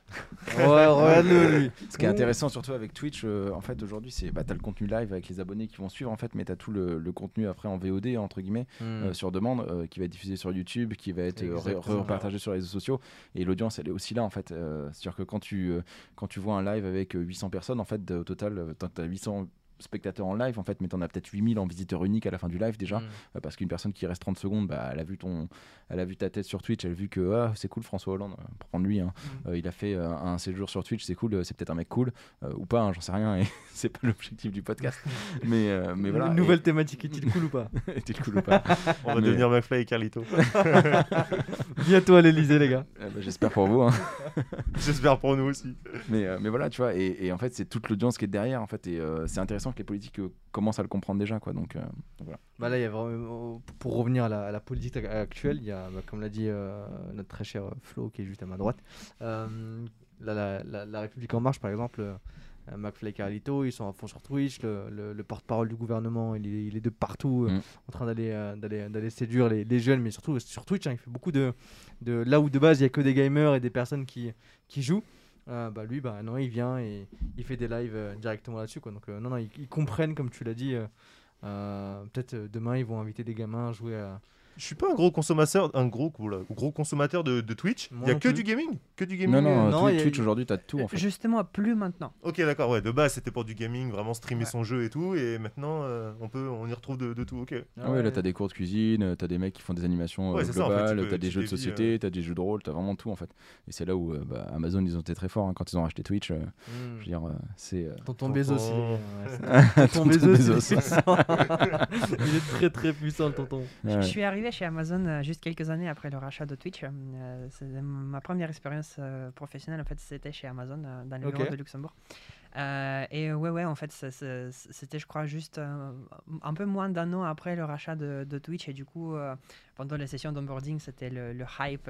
Guys, on fait du gaming maintenant. Et ils ont plus ou moins au même moment lancé du coup les Amazon Game Studios pour développer des jeux Amazon in-house euh, Hmm. par Amazon qui, qui, qui, en fait enfin ils ont développé AWS d'abord et on s'est dit ah bah tiens on, on pourrait en fait mettre des jeux par dessus Hmm. Ouais, ouais, de toute façon, ils, ils font tourner de- tout le monde avec leur AWS. Donc, euh, Mm. donc à partir de là, non, mais ok, parce que euh, les, les, les, les- jeux, euh, et même on, on le voit maintenant, là, comme tu l'as dit euh, tout à l'heure, les, là, nous, déjà, notre génération, on a commencé à être impacté par les jeux vidéo. Mais la génération qui arrive, en fait, euh, c'est, ils, ont, ils ont baigné dedans. Quand je vois mon frère euh, qui, a, qui avait juste 11 ans, 10 ans, il était à fond sur Fortnite. Tu te dis, euh, et puis, et skill, hein, genre en mode. euh, tu te dis qu'ok, on a, on a pas mal le même niveau de maîtrise. Moi à l'époque c'était Dofus, du coup je cliquais, c'était case par case, ça va, ça n'allait pas trop. c'était pas trop, trop comme ça. À la hauteur là- de tes compétences. Exactement, et là il faut construire des murs, des passes. des- Et ouais, ce que, ce que tu disais tout à l'heure, c'est. T'as dit 87% Ouais, 97, ouais. C'est ouf, c'est dingue. Hein. Là, ils, ils- ils- ils arrivent en. Après, il y a, en- y a le, le jeu mobile aussi, il aide vachement, non Ah du oui, coup? clairement, le jeu mobile il est pour beaucoup en fait. euh, après, j'ai pas le, j'ai pas le détail, mais euh, enfin plus sur les populations. Mais ce qui est intéressant sur le, sur le taux de joueurs, c'est que surtout en fait. Les enfants, enfin les moins de 18 ans, représentent, je crois que c'est 9% des consommateurs de jeux vidéo en fait. On pourrait se dire, non mais ok, 87% de joueurs euh, euh, sur les, bon, enfin sur le moins de 18 ans, oui, mais tu vois, sur les autres générations, tu dis, euh, c'est parce qu'en fait c'est tous les gamins qui sont pris en compte. Mais en fait non, les gamins c'est la plus petite part en fait. Aujourd'hui, l'âge moyen du pratiquant de jeux vidéo c'est 42 ans, je crois, ou 41 ans et demi, enfin peu importe. Tu vois, c'est en fait c'est toute une communauté de, gamers qui a pratiqué en, en- enfin en, en sous-main, j'ai envie de dire, euh, euh, sa passion en fait, parce que bah, pendant 15 ans on t'a dit le jeu vidéo euh, c'est l'enfer, c'est le mal, euh, faut pas faire ça, ça rend addict, machin, enfin tout ce que tu veux. euh, et ensuite t'as grandi et du coup tu peux maintenant voilà. Non, et, c'est vrai. et- non mais aujourd'hui on se rend compte, tu vois, aujourd'hui tu dis euh, t'es gamer, tu développes des compétences, euh, on recrute par le sport, on recrute par le jeu vidéo. euh, Enfin tu vois, il y a plein de trucs euh, aujourd'hui. euh, tu peux faire de la politique. Enfin tu vois, les gens se rendent compte en fait que que voilà, les choses ont changé Bah, en fait. bah, bah, tu vois, en fait, euh, je, je pensais qu'avant les, les, les, les années que j'avais passées à jouer, c'était des années gâchées. Mm. Mais en fait, avec le recul, justement, quand tu commences à grandir et, à voir, je parlais des gens, en fait, ils essaient de mettre les mêmes techniques que mettaient des mecs il y a 10 ans sur, euh, sur Dofus. Je comprends que c'est exactement la même chose, en fait. C'est que, que, en fait, tout le temps que tu as passé dessus, c'est en fait du, de la- de l'avance, entre guillemets, que tu as eu par rapport à d'autres qui n'ont pas. Qui ont Bah. pas euh, joué comme tu as joué, qui n'ont pas. J'ai envie de te dire, c'est comme si tu reviens, euh, allez, 30, je sais pas, peut-être 40 ou 50 ans en arrière. Tu regardes les, les gros geeks de l'époque qui commençaient à développer sur, le, sur, euh, sur les premiers PC, euh, les Bill Gates, les Steve Mm. Jobs, les compagnies. Je veux dire, euh, euh, c'est parce qu'ils avaient de l'avance en fait. Ils ont pris une technologie à l'époque, ils ont été précurseurs, ils ont appris à, à développer un truc, à optimiser un truc. Et aujourd'hui, euh, il y en a beaucoup, que, pas tous, mais il y en a beaucoup qui sont milliardaires. Ils en ont fait des business euh, et voilà, ils ont su, euh, ils ont su préempter un, un, un- un domaine entre guillemets Mm. et, et, et en tirer avantage. Euh, et c'est la même chose là sur le, sur le jeu vidéo. Et puis demain, ce sera sur la blockchain, et, etc., etc. Mm. Mm. Non, mais c'est euh, c'est ouf en fait. Et, de voir en fait qu'il y a tous ces, tous ces mondes parallèles. Parce qu'au fait, il y, a il y a un nombre in- interminable de jeux vidéo. Mais, mais quand on y repense avec le recul qu'on a maintenant, c'est que de nous faire rester des heures et des heures et des heures sur le même jeu. Euh, avant qu'on se dise ouais ça commence à, à être chiant etc ça a été long déjà mais de, mais de revenir en fait de, de tout le temps euh, je, je me mets à la place en fait des concepteurs de, de- de jeux vidéo de déjà le, le, le- bah, à ta place du coup aussi finalement mais de d'imaginer un monde avec, euh, Vas-y, vas-y. avec, euh, des, des, des- avec des équipements, des aliments, des tout et n'importe quoi, du, euh, du premier truc au dernier truc. Mais tu dis que c'est un truc de ouf quand même. C'est un truc. c'est- quand, je prends par exemple Dofus, mais c'était un, monde qui était immense. Immense. Bon, après, ils mettaient des jeux de mots un peu. euh, je sais pas si tu savais le jeu de mots qu'ils utilisaient chez, chez Dofus, mais, mais euh, tu y repenses, tu dis putain, c'est sur le fait de nous faire rester sur l'UX et lui en fait des jeux vidéo et l'histoire qu'il y avait derrière. Tu te disais euh, que c'était que c'était vraiment un, un truc euh, un truc incroyable quoi. Mais, mais en fait, c'est- ça l'énorme avantage de, de jeux vidéo et, et- ça commence de plus en plus à être utilisé aussi par euh, d'autres domaines, euh, on va dire des, des startups. C'est que, en fait, euh, les gens qui font euh, du jeu vidéo, ils ont une compréhension de UX qui est, qui en fait à un level qui est, qui est supérieur. Et je prêche, un tout petit peu de ma paroisse, mais, mais en, en fait, le concept de, on va dire, euh, d'accrocheur des jeux vidéo, en fait, c'est ça qui fait que ton jeu, il, il marche ou qu'il ne marche pas. Et qui Mm. soit tu as euh, 3 millions de, de joueurs sur ton serveur ou tu en as zéro. Et, euh, et, et- et je pense les gens qui, qui ont designé Facebook, les gens qui ont designé euh, Insta et TikTok maintenant, je pense euh, ils, ils- ils- ils regardent de plus en plus en fait la- la- les mécanismes de rétention qui ont été d'abord déployés par les, par les jeux vidéo. Et euh, les jeux vidéo, eux, font maintenant du, du next level eux aussi parce qu'ils regardent maintenant les neurosciences. Euh, quel, euh, comment est-ce que je peux trigger euh, un coup de dopamine euh, le plus rapidement possible? Non, mais c'est vrai. Euh, je- J'ai participé à une conférence, euh, je pense, il y a, il y a ouais, 3 ou 4 mois avec euh, Célia Odens, qui est, qui est elle, une, une neuroscientiste française, qui en fait euh, était la personne derrière, derrière le UX de Fortnite. Oh la vache. Euh, donc, Je me euh, disais que son nom il me disait quelque, quelque Mm. chose. euh, ah oui, oui, très, très, très, très connu dans le domaine. euh, Dans, le- euh, C'est ce et- que j'ai vu Hugo faire? C'est- survalidé. Euh, mais on, ouais, on l'a- on l'a rencontrée aussi et c'est hyper intéressant de discuter avec elle. Elle t'explique euh, euh, sur des logotypes dans le jeu que- pour que l'expérience du joueur, l'expérience du joueur soit au maximum. comment tu optimises, comment tu comment tu crées à un moment, tu vois, effectivement un peu, comment tu utilises un pic d'adrénaline ou un pic de frustration pour que le joueur y reste ou qu'il recommence ou qu'il dépense à ce moment-là. Enfin, c'est hyper intéressant en fait. Et, c'est en, fait, euh, euh, et- donc elle a fait Fortnite et ensuite, et ensuite elle, elle a commencé à se poser aussi quelques questions éthiques à propos de. bah, Comme tous, hein, généralement, les, même les mecs de Facebook, Instagram, disent Ah, j'ai fait mon cash, peut-être que ouais, c'est pas, Pas, bien. pas Google apparemment. Ah bon, Google, Ah il oui, y a oui, le temps encore. J'ai vu ça, ouais. Mais euh, oui, globalement, euh, l'idée de dire, OK, euh, on déploie ces techniques qui sont hyper accrocheuses et qui, qui relèvent en fait de même euh, type de comportement que les gens font quand ils, quand ils parient de l'argent. euh, on parlait du PMU du coin. Euh, mais comment est-ce qu'on peut faire ça et, et- et constru- construire nos jeux, designer nos jeux d'une manière qui reste quand même éthique vis-à-vis le consommateur final? Est-ce que c'est que possible? Bah, ça a été fait sans neurosciences pendant des décennies. Donc, euh, oui, après, est-ce qu'ils avaient peut-être juste fait ça au doigt mouillé et ils ont touché le bon spot Ouais, Je pense, hein, parce que quand tu vois des. Des euh, bah, si, si je reviens sur l'exemple de Dofus, mais des jeux où des gens ils passaient, euh, ils passaient des années et des années avant d'atteindre le niveau 200, par exemple, sur les premières versions, euh, où en fait c'était, tu devais tout le temps payer ton abonnement, c'était soit au mois, soit la semaine, soit trois mois avant, je sais plus s'il y avait les six mois ou les un an. Euh, je, pense, je pense que c'était euh, le- mois, je crois, je ouais, il y avait six mois peut-être, mais où les gens ils étaient prêts à lâcher du cash et à passer Ouais, après, énormément. t'avais, t'avais, euh, du coup, je pense World of Warcraft par exemple en titre de comparaison. Je sais pas si c'est. Qu'est-ce qui est sorti avant euh, Dofus WoW? WoW, c'est non, 2004. c'est après, c'est après WoW. Ouais, WoW, c'est Do- 2004. Do- EVE Online, c'est 2000 Dofus, c'est 2004 2003, ou Je 2005. il me pense qu'en même temps que Dofus, tu devais avoir un truc qui s'appelait Rappel, je sais pas si ça vous a parlé. C'est un truc qui a beaucoup, bah, qui a beaucoup marché. Tu avais plein de, de, de jeux, enfin de MMORPG euh, asiatiques qui venaient. euh, Perfect World. Ouais, euh, ce genre de là, euh, Perfect World, euh, Rappels, où il y a beaucoup de gens qui jouaient. Et pareil, c'était sur, c'était semi-gratuit, on va dire. ça dépend, ça dépend. Le jeu est gratuit. Après, si tu veux gagner, il faut faire chauffer la carte bleue, quoi. Ah, mais, mais, mais Dofus, c'est même pas ça, c'est que c'est juste l'abonnement en fait, Ouais, c'est ouais. accès, accès aux différentes maps. Si, si tu veux, pour moi, dans l'évolution du jeu vidéo, tu as eu une phase où, en fait, où on disait, enfin sur les MMORPG du moins, euh, où au début c'était les fameux pay to win, en fait, mais les Mm. vrais pay to win, c'est-à-dire euh, tu payes pour être plus fort, tu vois, et t'achètes quelque chose que le gars dans le jeu ne peut de toute façon pas avoir. Hmm. La super épée légendaire, euh, Ouais. un peu en mode quand tu reprends là dans, dans le Sauce Park où ils se foutent de la gueule de l'épée aux mille vérités, etc. Mais c'est assez drôle, mais c'est c'est vraiment ça.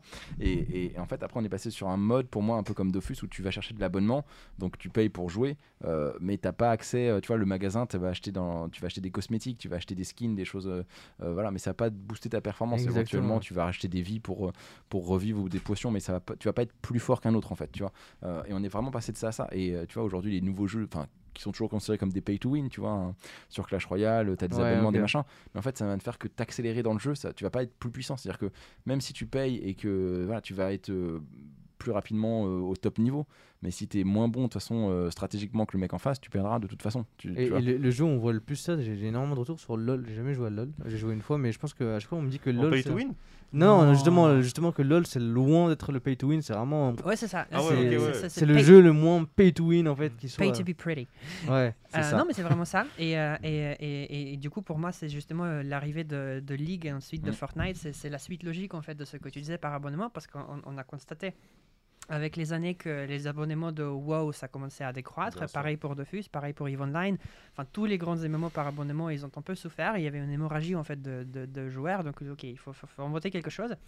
Et plus ou moins au même moment, donc League, c'est c'est 2009 le Ouais. lancement, donc on en parle encore quand même des, des- des belles années de World of Warcraft. Ils avaient genre euh, jusqu'à 15, 15 millions d'abonnements, je crois, à l'époque, ou, ou 10 millions en mois. À, à 13 euros par mois, je te laisse faire le calcul. Ouais, Non, mais c'est vrai, enfin, moi, j'ai. Pas mal. Hein. Au tout Voilà. début, je sais pas si du coup t'as eu ce switch. Bah, tu... ah, t'as peut-être t'as moins fait le 1, tu m'as dit, mais Guild Wars, moi, tu vois, c'est un peu au début quand je cherchais un, un MMORPG, qu'on m'a présenté un peu. Les potes te présentent les jeux, WoW et tout. Et c'est vrai que c'est ce qui m'a fait balancer vers Guild Wars en fait. Mm. Le fait que ça soit un. T'achètes ton, t'achètes ton jeu, t'achètes ta licence, après t'es dedans et let's go, tu joues quoi. Ouais, c'est ça. Moi, c'est ce qui m'a, c'est ce qui m'a arrêté sur WoW. hein. C'est, euh, j'ai, j'ai pris mon mois gratuit pour essayer Mm. et, et après, en fait, j'ai dit euh, 13 euros par mois. Ouais, surtout quand t'as, je sais pas, 14, C'est 15, ça, 16 c'est ans, ça. mine de rien, tu vois, t'as pas de. Mais à l'heure actuelle, ça me gênerait peut-être moins, hmm. mais euh, enfin, à l'époque, c'était impensable pour moi en C'est fait. c'est là où vois. Dofus ils ont été malins parce qu'en Mm. fait tu peux jouer sans avoir ça, tu peux commencer à monter à niveau 30 euh, sans être abonné, mais après tu comprends vraiment que si tu veux continuer tu dois être abonné. Et c'est là où tu fais chauffer la, la, la, la CB des parents. Mais par exemple, tu vois, Dofus, moi je l'ai commencé, j'étais en CE2. Waouh. Tu sais, c'est qu'on est arrivé, j'ai un pote à moi, je sais pas si j'ai regardé encore, il s'appelait Adrien, il est il dit Viens gros, on va commencer Dofus. CE2, tu te rends compte CE2 C'est-à-dire que je commence à Il jouer est à un passé jeu. d'Adip ou à Dofus. tu vois, c'est. C'est-à-dire que j'arrivais devant l'ordi. euh, je me suis mis à faire des gâteaux avec Adibou. Ah, c'est ouf. Non, mais c'est pour te dire que, ouais, c'est. Tu... Ouais, le, le truc d'abonnement, et, et tu... En fait, tu faisais gratter la, la carte des parents. hein, C'est. C'est le télé... surtout le téléphone, parce qu'au début tu faisais un abonnement, ça passait crème, deuxième abonnement, ça passait crème. Après à un moment donné tu pars en cacahuète, et tu Et fais que appeler. C'est marrant parce que du coup, on passe quand même maintenant sur un mode de consommation où l'abonnement, par exemple pour la musique, euh, pour le, le- la VOD ou les choses comme ça, ça ne gêne plus. Mhm. Vous pensez que ça serait possible, par exemple pour ton jeu, je sais pas comment tu vas, le modèle économique va fonctionner, mais est-ce que ça serait possible pour toi d'envisager de faire de l'abonnement? Est-ce que c'est quelque chose qui existe encore dans le jeu vidéo et qui Bah, serait ça, Alors, ça revient. Ça, et ça existe, euh, mais c'est de moins en moins populaire, en- en tout cas de manière, euh, on va dire, si tu, si tu regardes l'ensemble de la data disponible, il y en a de moins en moins. Euh, WoW, ça n'a, malgré vraiment des excellentes expansions, quelques excellentes expansions qu'il y a eu, ils n'ont jamais pu réatteindre et ensuite garder euh, le pic qu'ils ont eu en 2009 et 2010. Et je crois qu'il y a un MMO français qui s'appelle Duo Universe qui est aujourd'hui en cours de construction. Euh, c'est pour PC et eux, ils ont resté pour le modèle d'abonnement. Euh, en gros, imaginez, c'est un, Minecraft dans l'espace euh, avec, avec un seul serveur où en fait tous les joueurs sont tous ensemble tout le temps. Euh, et donc ils ont, ils ont des avancées vraiment considérables côté, côté back-end pour faire tenir ça et ça c'est vraiment euh, chapeau à eux. Euh, et ils ont, pour une raison que je comprends pas vraiment, ils ont choisi du coup le modèle de, de, de l'abonnement. Le jeu n'est pas encore sorti, ils sont en bêta ou- semi-ouverte, je crois, en, en ce moment.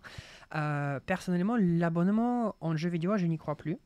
C'est pour ça que nous, comme tu, dis, comme tu, comme tu demandais, euh, euh, nous, notre modèle, c'est justement, ça sera pay to be pretty, ce que pour nous fait sens parce que nous sommes un jeu qui est profondément social et, poli- et, et du coup politique et où, en fait, le fait d'avoir un statut ou une apparence qui soit différente vis-à-vis, on va dire, la masse, importe énormément. Et, euh, et euh, en, en fait, on parie là-dessus parce que ça a fait sens pour League, ça a fait sens pour Fortnite, et pour nous, ça fait d'autant plus sens euh, parce qu'il y a des liens hiérarchiques euh, et sociaux qui sont euh, en, fait intégrés à l'intérieur de, la matière du jeu. Mais, mais je, je- vais rebondir sur ce que tu dis parce que c'est intéressant. Parce que oui, il y a moins d'abonnements sur les gros jeux PC, tu vois. mais par contre, ça revient sur le mobile, j'ai l'impression. Alors après, j'ai pas les et je pense que toi, tu les as plus que moi là-dessus. Où effectivement, euh, tu vois, des jeux comme. euh, Enfin, euh, Supercell, l'éditeur des jeux comme Clash Ouais, Royale et tout ça, euh, ils ont lancé un, le fameux système de Battle Pass. Et en fait, c'est très très malin parce que tu payes 5 euros par mois, c'est ridicule. Tu vois, on n'est pas, on n'est pas aux 13 euros. 5 euros, même un gamin, il peut se le permettre, tu vois. Et c'est 5 euros par mois pour avoir plus de, plus de boosts, plus de cadeaux. Donc tu montes plus vite dans le jeu, encore une fois, tu seras pas meilleur. Et ils l'ont sorti sur, bah, sur tous leurs jeux. hein. donc ils ont. Clash Clash of Clans, c'est- Brawl Stars et compagnie. sorti et Fortnite a lancé un Battle Pass. je crois que Call of aussi, il y a un Battle Pass maintenant. Enfin, Ouais, ouais, il y a tout un Mais- mode. Même League a un Battle Pass maintenant. Ah mais oui, maintenant que tu me le dis, c'est vrai que dans Tu vois, et en fait, dans ce mode- Warzone, il y avait ce truc là. ce, ce- ce mode d'abonnement en fait euh, accélérateur de, de, de jeu euh, parce que tu as moins le temps aussi, tu vois. euh, Aujourd'hui, toi, euh, bah, tu es, entrepreneur ou tu es salarié, euh, tu joues dans le métro, euh, mais tu, le, jeu, le jeu, tu y joues quand même euh, une ou deux heures par jour et tu le kiffes et tu vas continuer. Euh, donc le Battle Pass, 5 euros, bon, ça justifie quoi. C'est quoi 5 euros? Tu vois, c'est un Sunday chez McDo. Non mais en fait, c'est vrai que c'est intégré dans le jeu en fait. Ouais. Et ouais, ok, je le, je le vois mieux comme tu ça. vois, mais ça t'empêche pas de jouer. C'est-à-dire que si tu veux pas le prendre, tu le prends pas. Tu vois ce que je veux dire Alors Ouais. que avant, pour jouer à, à, à WoW, bah, t'étais obligé de payer Ouais, 13 euros. C'était un vrai paywall. Et là, il n'y en a plus. Et, et je pense, là-dessus, tu as, 100% raison. Il y a juste une face cachée de, de, de ça. La rétention de, de, de jeux mobiles, en, fait, elle, est, ouais. elle, est, elle est terrible. Enfin, vraiment, c'est très, très, très, très compliqué de, de, percer dans, dans du mobile. Euh, parce que les joueurs restent. Enfin, déjà, de base, ils ne restent pas longtemps parce que c'est un usage qui, en fait, n'est pas accrocheur. Enfin, tu fais ça dans le métro, tu fais ça dans les bus, tu fais ça dans les ascenseurs, mais en fait, tu n'es pas dedans, tu n'es pas dans le monde et tu t'en fous, en fait. Euh, là où, en revanche, quand tu as des sessions beaucoup plus longues sur PC, où vraiment, tu as, des potes sur Fortnite et, et en fait, vous passez plus de temps avec le chat vocal euh, à l'intérieur de Fortnite qu'en fait dans la partie. Et encore une fois, on y revient sur les activités périphériques Mhm. à côté du jeu plutôt que le jeu lui-même. Et, ça, dans le mobile, euh, du coup, c'est vraiment assez compliqué. Euh, et nous, on pense avoir trouvé la solution parce qu'en fait, nous, nous avons euh, en fait un, espèce de fil d'actualité à l'instar de ton Twitter ou de ton Instagram, où en fait, tu as l'ac- l'activité politique de tes factions qui, qui en fait fait en sorte que tu reviens dans le jeu pour regarder c'était quoi le dernier coup d'État, comment se sont passées les élections hier soir, qui, quelle, quelle faction a déclaré la guerre ou obtenu un territoire de la part d'une faction concurrente. Et en fait, avec tes petites euh, push notifs, euh, bah, tu reviens, tu regardes et, et en fait, tu, tu- on, on espère utiliser ça comme en fait un, un levier de- d'appartenance dans ce monde virtuel que nous sommes en train de créer. Comment, co- comment vous avez trouvé l'histoire, le truc? Ça, ça me- je, je- je reviens dessus, mais. euh, Ça doit être ouf, le, tout le, le même. Ouais, la, conception, et le truc. C'est comment est-ce que tu arrives à te dire je vais créer un jeu, voilà l'histoire, euh, et après que tu le déroules en fait, et que tu as des gens qui y jouent. C'est Pour moi, c'est un truc de, de ouf. C'est- c'est- je je- je m'imagine Je, là. je sais même pas par où commencer quoi. Ouais, parce que tu vois, par exemple, nous, on a prévu de- pour, pour les podcasts d'inviter euh, euh, un gros mec qui a fait des- des- un jeu auquel beaucoup j'ai j'ai joué. Je pense que c'est c'est grillé euh, à qui on va envoyer l'invitation. Mais, mais, mais en tout cas, c'est c'est de, de comprendre en fait comment est-ce que tu penses à un univers, comment est-ce que tu le, tu le crées, tu le pousses et tu le développes. C'est- C'est. Je pense que le plus important de, de, de dire, c'est que tu es très rarement seul dans, cette, euh, dans, dans, dans ce truc. Alors, sûr. tu, tu peux, tu, peux être, tu peux être euh, peu ou un au démarrage et dire Ok, j'ai une idée et voici les grandes lignes. Et ensuite, c'est un peu comme si tu dessinais un truc et en fait tu fais ton sketch, mais ensuite il te faut les bonnes couleurs, les bonnes euh, pinceaux avec lesquels tu vas, tu vas Mhm. colorier, la bonne technique de, de passer ta trace euh, à l'intérieur de sketch que tu as fait. Euh, je, pense que tout commence euh, obligatoirement par, euh, par une idée et je pense que c'est peut-être ça la, légère, la légère différence par rapport au monde de start-up euh, comme on le connaît. Dans le monde de jeux vidéo, tu peux commencer pas forcément avec un problème. Parce que les joueurs, finalement, euh, ils étaient très contents avec, euh, avec le co- leur côté d'activité périphérique hors jeu. Euh, euh, et c'est ici, en, fait, euh, j'aime beaucoup citer, citer Henry Ford sur, sur ce point-là. C'est de dire, bah, si je demandais à, à- à mes consommateurs qu'est-ce qu'ils voulaient, ils m'auraient dit un, un cheval qui était plus rapide. Mm. Et, et dans le jeu vidéo, tu peux vraiment, en, en fait, te permettre de ne pas commencer avec un, avec un besoin clairement exprimé, mais plutôt juste observer les choses qui, ont, été, faites ou pas faites. Dans notre cas, c'était plutôt des choses qui n'ont pas été faites, mais qui ont, été pratiquées par des joueurs différemment. euh, et, essayer de construire du coup un, concept autour de ça. Et c'est pour ça que du coup on, s'est dit, ok, la politique c'est important. Nous, on est deux fondateurs de Sciences Po, donc on comprend comment le, le designer, on comprend les systèmes politiques, on comprend quels sont les leviers qu'il faut insérer à l'intérieur du jeu pour que ça marche et que ça soit fun. Mais derrière, euh, enfin, on, est deux fondateurs non techniques. euh, On, euh, enfin, on, est à la tête d'un studio de jeux vidéo. On dessine peu ou pas et on ne code pas. Euh, c'est quand même, euh, ouais, c'est- coup- enfin, coup, de chance ou, ou coup de, on, on va dire, euh, ouais, ouais, coup de chance en fait. Parce qu'ensuite, tu es obligé de commencer à recruter des gens, tu es commencé à obligé de- de- d'avoir des interactions avec, avec tes devs, avec, avec tes graphistes, tu es obligé de commencer à, à- à réfléchir à ta direction artistique graphique et ta direction artistique narrative. Euh, et, ouais, c'est un, vrai, vrai, vrai boulot euh, qui, en fait, euh, dans, des gros studios sont faits par des gens qui ont genre 15 ans d'expérience chacun. Et bah, nous, on arrive, on a euh, 26 et 28 ans respectivement. On a dit coucou les gars, on a trouvé le truc. C'est une vente qui est, qui est parfois un peu compliquée à- faire euh, auprès des investisseurs, mais euh, dès que tu en fait euh, lances, même ne serait-ce qu'un sondage et que tu vois que ça répond énormément et les gens se disent ah ouais mais en fait vous tenez un truc super et si ce jeu sortirait moi je suis pas gamer mais moi je jouerais parce que ça, ça me fait kiffer Euh, et derrière tu organises une petite campagne de crowdfunding sur Kickstarter nous on l'a fait on a eu 42 000 euros et demi de, de, de qui est pas mal du tout. 42 000 balles. Et c'était 42, encore le chiffre 42. euh, mais, mais- mais c'était fixé c'était fixé ah, ok, euh, d'accord. ok. c- c'était évolue Ils sont bons, ils sont bons. C'est pour ça que vous les, les avez eu en fait, bande de petits malins. C'est que je vous dis, on atteint les 42 000, les gens se disent Ah, 42, bon, bah, allez, on va y, on va y aller. Bah, c'est que, c'est que, genre, euh, la, la- co- co- comment ils traduisent la française cette, cette citation euh, La raison de la vie, de l'univers et, et de tout le reste. Enfin, Ouais, 42. ouais, c'est ça. Hmm. Euh, donc voilà, j'ai j'ai oublié où j'étais. J'ai j'ai trop parlé, crois. créer un jeu Et du, du coup, les, les, les noms des persos, c'est du, du random ou pas C'est la question que je voulais me poser. Les noms de personnes, c'est-à-dire des joueurs ou... Des, euh, des, Races. euh, ouais, des races, des trucs. Est-ce qu'il y, a- est-ce qu'il y a des rêves cachés Il veut savoir. Ouais, est-ce qu'il y a des rêves cachés dans le jeu C'est quoi tu choisis des noms des, des PNJ, des trucs Est-ce que c'est par rapport à toi C'est comment tu choisis ces, ces noms-là Est-ce que Bah, la République tu- macronienne, tu- tu sais Est-ce que tu fais des dédicaces genre en mode, euh, je sais pas, tu déformes des euh, pumps au lieu de Trump sur un PNJ euh, Est-ce que tu t'es amusé à le faire? Ah, alors, on, on, on s'amusait à faire beaucoup de choses, euh, mais, mais étant donné la nature euh, politique de jeu, on essaye d'éviter, on va dire, des sujets qui sont un peu trop hot, euh, parce que bah, ça peut nous retomber de- derrière, ou ça peut, ça peut, on va dire, faire disliker le jeu par, par une partie de la communauté, alors Mm. qu'en fait, nous, on n'avait rien euh, contre eux.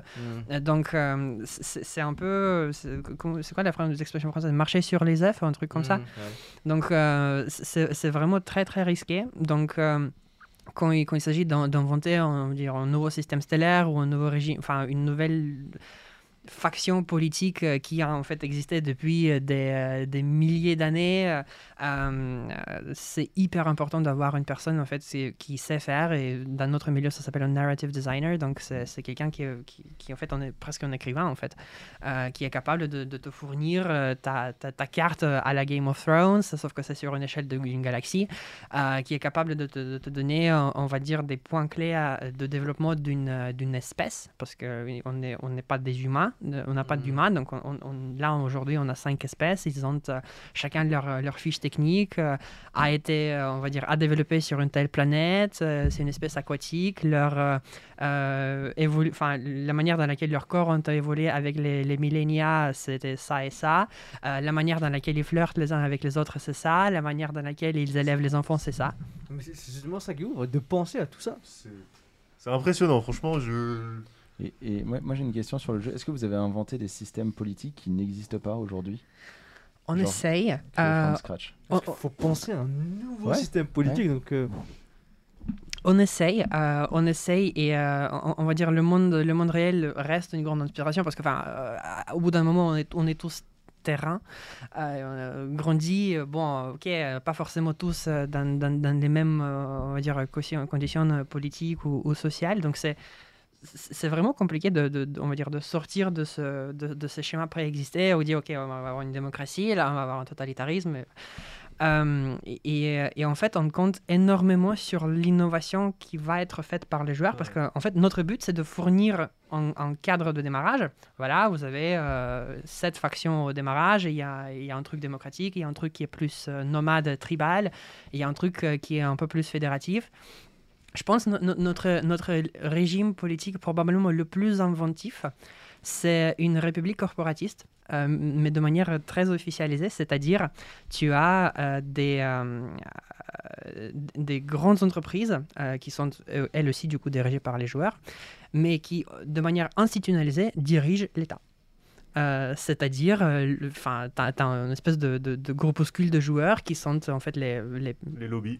les PDG, les, les, les, les PDG de- de- de- d'un certain nombre de grandes boîtes qui, en fait, euh, ont la main sur la décision économique, politique, euh, diplomatique et militaire euh, d'un État. Tu tu t'imagines dans C'est 15 ans, il y a un mec qui sort de ton jeu qui crée un régime politique là-dessus? Mais, mais moi, si, si ça marche et, et, que, et que nos joueurs auront créé un régime politique qui, un, n'existe pas, et deux, résonne avec euh, une quantité de gens immesurable euh, dehors, et, et, et que, et, en- et qu'en fait ça inspire, euh, ça inspire on va dire, de certains changements, changements politiques ou certains changements au niveau dans lequel nous nous gouvernons en tant que société, moi, ma mission, elle sera accomplie en fait. C'est Hmm. ouf, ce sera une, ouais, ce sera Ouais, une, inspiration Ouais. de ton jeu. par C'est ça, ton ouais, jeu. on s'est inspiré. Alors nous, le régime politique, on est bah, de base on était des gamers sur, euh, sur, sur tel jeu, et euh, bah, on est arrivé, on voilà. on a- Rappelle-nous le nom de ton jeu d'ailleurs. Euh, ça s'appelle Nebulae, donc Nebulae. Comme ça, on l'a pour le, pour le suivi. Exactement. De toute façon, on, va être. euh, J'aime bien créer un compte parmi être parmi tous les deux premiers à créer un compte. Je sais pas si c'est pareil pour vous, mais j'aime bien être le choper mon pseudo dès le début sur un sur un Le jeu. mec qui met first euh, sous les vidéos, toi. Non, non, quand même pas, quand même pas. Mais euh, je sais pas sur les euh, sur les sur les sur les jeux vidéo, sur les sur les parce qu'en fait je pense que je l'ai manqué sur les réseaux sociaux où tu veux choper ton nom et tu l'as pas. Et en fait sur les sur les jeux, j'ai à chaque fois OK, moi je veux tel nom, je vais me choper ce nom-là. Ça dépend de ton pseudo, je pense, et, euh, et de s'il est pris, quoi. Si, euh, Hmm.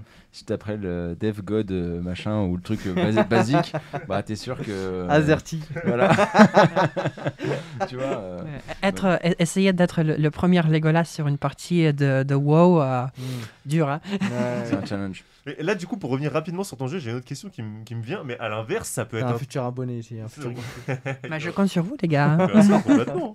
Mais à, à l'inverse, il, il pourrait y avoir une dictature, un mec qui est ou une nana qui émane de ce truc-là et qui dirige euh, toute une fédération en fait. Est-ce Si qu'il y a un mec qui peut diriger toute une gala- de- plusieurs galaxies ou pas? Plusieurs. euh, Alors, tu as, une galaxie. euh, t'as une galaxie, et à l'intérieur de cette galaxie, en fait, nous, on- et ça, c'est un gros enjeu de, de développement back-end, d'essayer d'intégrer suffisamment de, de systèmes stellaires pour qu'en fait, on puisse soutenir un nombre euh, enfin, très très large de joueurs. Quoi. Est-ce qu'il y en a un qui peut gérer tous les systèmes stellaires Un mec qui réussit à choper à être le boss. Euh. C'est mon nouvel objectif de vie. Cela impliquerait que, que cette magnifique personne ait réussi de mettre plus de joueurs derrière son projet que de joueurs qui sont contre son projet. Ok, c'est-à-dire que le mec, s'il se lance vraiment dans la vraie vie, il va avoir des, euh, des sacrées voix, je pense. Oui, techniquement, il peut, se- il peut se faire déloger en fait. Et quoi On peut le, on peut le faire déloger. Ah oui, oui, absolument. Ouais. Tu veux guillotiner, destituer, impeachment, tout ce que tu veux. Enfin, ça dépendra du coup de ton système politique. Mais euh, Dans oui, l'espace, il oui, y a plus simple, hein, tu le balances. Petit Among Us. Ah oui, le petit coup d'Among Us. Ok, bah franchement, j'ai hâte. Je pense que je Mais testerai. créer un jeu vidéo, pour moi, c'est. c'est le... qu'il y a tellement de choses à penser. Et t'as tellement de choses. Déjà, déjà, quand tu crées une application, tu sais. Euh, des fois, ton, ton utilisateur va faire un truc euh, que t'as même pas prévu. Mais là, dans un jeu, où en fait, c'est fait pour que le joueur fasse des trucs que t'as même pas prévu. Euh, faut- faut, être solide euh, techniquement, quoi. Ça, c'est c'est- c'est Warcraft euh, 3, tu sais, le, enfin, enfin même Starcraft au début, mais avec des éditeurs de, de jeux et de maps. Ouais. C'est impressionnant. En fait, euh, Wa- enfin, Warcraft au démarrage, tous les, toutes les maps perso qui ont été créées. Même moi, à un moment, j'étais créateur de maps. On a fait des trucs, mais c'est c'est dingue en fait euh, ce que tu peux faire. Quoi, euh. c'est euh, c'est Valve qui a révolutionné ça un petit peu, non? Avec le, le moteur, euh, enfin le fait de Garry's Mod, pardon. Ah, peut-être. Tu vois, le fait de recréer des maps et tout à l'intérieur, de laisser entre guillemets le code aux joueurs et de dire ok, vas-y, let's go, amuse-toi. Pour les FPS, ouais, Ouais. c'était Ga- Gary's Mode, ouais, tout à fait. Et, euh, et, euh, et je pense Warcraft 3 plus que, plus que le premier StarCraft, je Mm. pense que c'était- c'était pareil pour les jeux de stratégie en temps réel. Ouais. Et en fait, c'est comme ça que League est né parce que Dota, qui est le précurseur de League, euh, était une carte Ouais. custom à l'intérieur de Warcraft 3. C'est clair. Je me rappelle les Pimp My Péon, les, euh, les Towers, les trucs comme ça, mais c'est vrai, tout, tout était customable en fait. Footman. Ouais. Non mais ouais, grave. Ah, Ah, c'était ah génial ça. ouais. C'est- Moi, ça me dit rien. Ouais, quand tu travailles. C'est- Dehors. Ah C'est ouais. vrai T'es puni. Il y avait autant de modes comme sur Counter en fait. C'était euh, derrière tu pouvais rejoindre des milliers de modes quoi. Il y avait un mode Bagile sur Counter. C'était les, les, en- donc, euh, les, les deux équipes de base, c'est les deux factions dans Counter, c'est terroristes et antiterroristes. Hmm. Et Bagile c'était un mode où il y avait de la prison. Et en gros, les antiterroristes étaient les gardiens de prison et les terroristes étaient en prison. Tu débarrais, tu étais dans une cellule, tu pouvais choper un petit gun et tout ça. Enfin, c'est. Les modes, ils sont illimités dans, Mhm. un, dans un moteur comme ça en fait. Un Quand tu laisses les- la main au joueur, c'est fou. C'est un peu comme les modes dans GTA, où en fait ils ont le.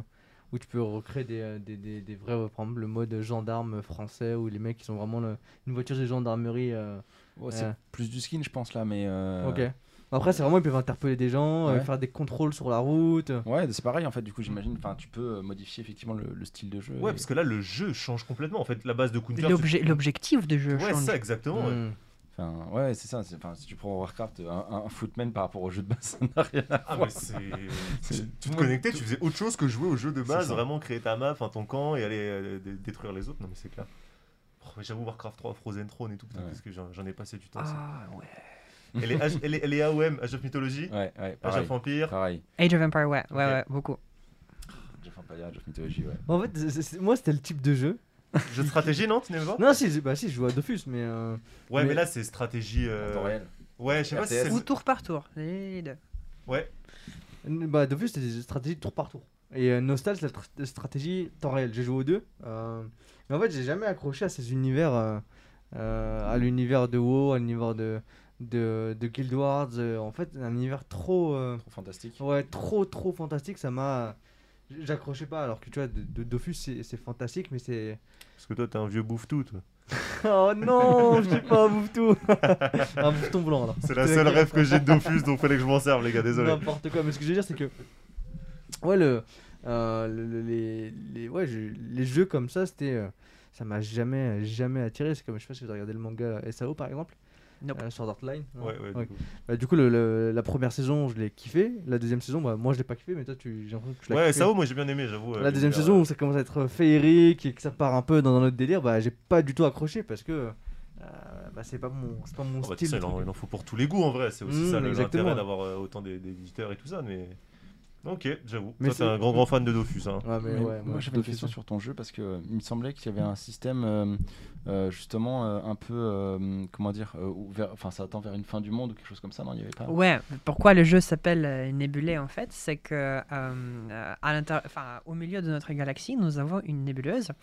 Et cette nébuleuse se propage en fait à travers la galaxie, la galaxie et elle diminue progressivement la carte jouable. C'est-à-dire, tu ne peux pas avoir de statu quo et, euh, entre les factions différentes. Il y en a forcément une ou plusieurs qui sont plus affectées par la nébuleuse qu'une autre parce que la nébuleuse est plus proche ou s'avance plus vers une que vers l'autre.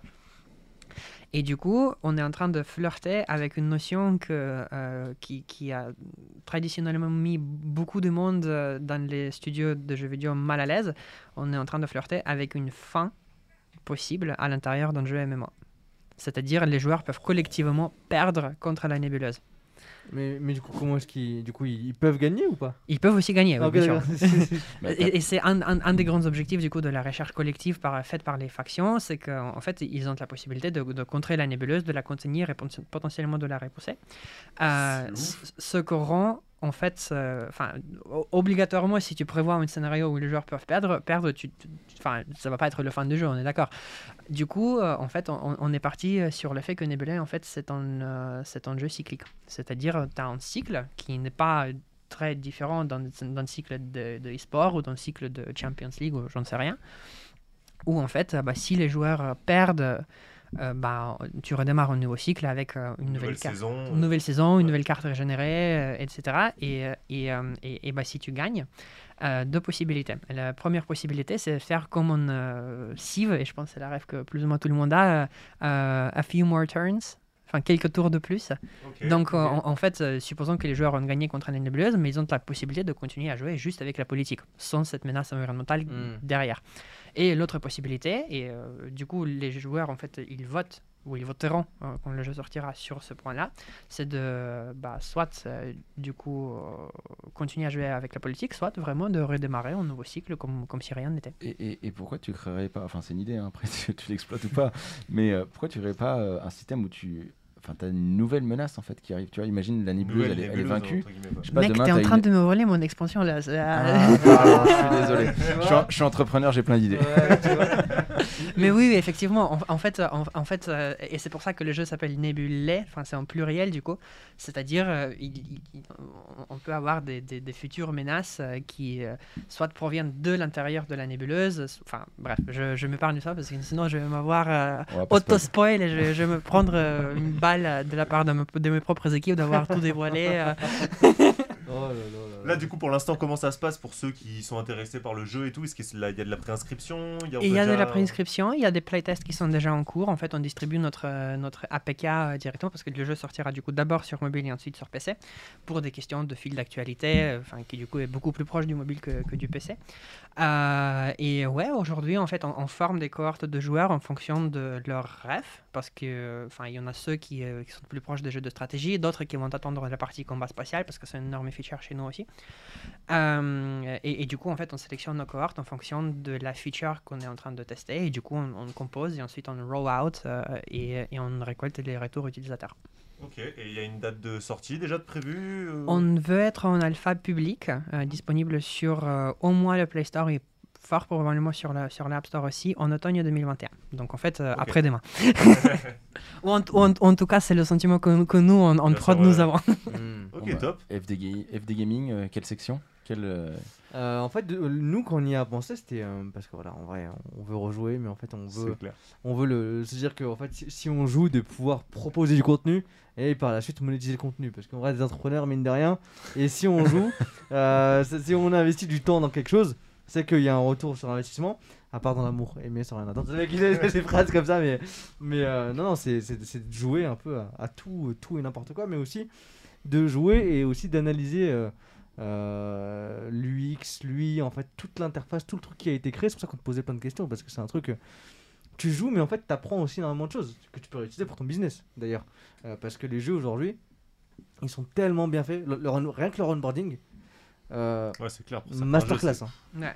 Si toutes les boîtes de fintech euh, qui nous écoutent pourraient, pourraient plus jouer aux jeux vidéo et, et moins passer, enfin, et du coup passer le temps derrière de, sur, leur, euh, sur leur design d'onboarding, euh, je pense que la terre entière serait très heureuse. Non, C'est parce que ouais, les, les- les jeux, c'est euh, la- quand tu reçois la boîte, Mm. euh, quand tu insères le jeu, quand tu, quand tu le télécharges euh, sur PC. on- On fait plus ça, hein, le, le, le- le- le CD hein, dans l'ordinateur. Ah bah, moi, moi- moi- non, pas, pas dans l'ordi, mais je veux dire dans une console. Euh, je parlais de la console. Mais, euh, mais bah, c'est vrai que ah, encore le débat euh, PC, euh, console, les deux. Moi je parle des deux. mo- mobile, mobile. le futur est mobile. Mais je, je parle des deux, mais tu vois, c'est vraiment d'avoir des. de jouer même à des jeux comme Among Us, comme des, vraiment des jeux qui, qui, qui nous font triper, mais en même temps, tu vois, euh, d'y jouer. Mais vraiment un truc Twitch euh, qu'on rebalance après sur. Ouais, passer du bon temps devant certains jeux, tester aussi certains petits jeux indés, tu vois, tester de grosses franchises. Parce que du coup, tu vois, par exemple, des Among Us, des Fall Guys et tout, moi j'ai pas beaucoup pu y jouer pareil. par manque de temps et parce que je l'ai pas accordé non plus. Et c'est vrai que ça serait une, encore une fois une bonne raison de se dire, ok, bah je passe du temps devant et en même temps on regarde un petit peu comment ça fonctionne, euh, tout le décortiquer un peu le jeu vidéo en lui-même. Donc euh, ouais, hâte de, hâte de c'est pouvoir notre tester excuse ça. pour rejouer du coup. Exactement. C'est de bosser en même temps. Comme l'anniversaire de Pavel pour manger un gâteau, c'était. Exactement, c'est exactement Il ça. était magnifique le gâteau. Merci beaucoup. tu, vois l'idée arriver, live, live Fall Guys à Station F avec toutes les startups. Mais, mais franchement, beau. serait une tuerie. hein. Ça serait une Bah, tuerie. là, on, a une arène, fonds. on, on a une arène en fait, et du coup, enfin, tu fais des fall guys et tu fais les gens tomber. euh, tu, tu- tu- tu mets, comment il s'appelle, euh, des, des- des gros poufs là, enfin, sur lesquels si tu tombes, ça fait pas mal. tu mets ça à travers, à travers la share zone et c'est parti. Hein. Mais Et à la fin, t'as une couronne et genre, c'est un, c'est un- un entretien avec, je sais pas, Xavier Niel. euh, mais, tu- mais tu vois, bah, pourquoi pas proposer un espace gaming à sa soirée on, on- on appelle euh, Roxane, on lui dit écoute, Roxane, euh, faut penser euh, au, au gaming. euh, Est-ce que tu installerais pas hein, une petite pièce euh, Sur, sur l'espace Ubisoft. Bah, bah, Marvan, Marvan qui, est, qui est le directeur, euh, qui est directeur du programme Startup de, de Station F, c'est un ancien, ancien Blizzard et ancien Activision. Donc je pense euh, si, Ah, on lui parle. Il y a des on- projets. On peut peut peut-être le soudoyer, euh, se soudoyer euh, Ah, Marwan, en plus, euh, Marwan, il, il suit de loin un petit peu normalement. De... Ouais, de, de très loin, je pense. on, on va lui, on va lui rapprocher tout ça. non, mais c'est. mais tu- parce que les, les jeux vidéo, c'est. Et aujourd'hui, y le- le- l'engouement qui est sur le Slack, le post qu'on a mis, pour chercher les, les MP qu'on a reçus. Mais en fait, il y en a tellement dans notre cas en fait qui ont tellement saigné les jeux vidéo et qui aujourd'hui leur apportent tellement de choses dans Il y le en a plein business. qui jouent encore et tout. Exactement, mais franchement, ça, ça donne une, une perspective euh, du. En fait, c'est en fait, c'est- ouais, c'est comme on disait tout à l'heure. En fait, on avait de l'avance en fait sur sur d'autres personnes, en fait, sur la gestion de personnes, sur la gestion de la monnaie, sur tout ça en fait. Et et tu y repenses, ça te met des claques. Tu te dis putain, c'est ouf. En fait. Ouais, mais c'est ça, économie, management, tu apprends énormément de, de compétences hein, euh, au travers du jeu vidéo. ouais. Et on s'en rend compte que maintenant, en fait. Mais toi, toi encore plus parce que tu es vraiment dedans en fait. C'est-à-dire que tu, tu recrutes des gens par rapport à ça. Euh, Peut-être un prétexte pour, euh, pour rejouer à Dofus. euh, re- re- recruter seulement euh, des personnes Et bah, qui tu sont me mets en contact avec le PDG de Dofus et puis on intègre son jeu. Ouais, on- on- on- Anthony Roux. euh, Si Si tu nous entends. ouais. voilà. Mais pour, le coup, moi, j'ai une, question un peu provocatrice, euh, parce qu'on a énormément parlé des choses que les jeux vidéo nous ont apportées ou les choses positives qu'on a appris.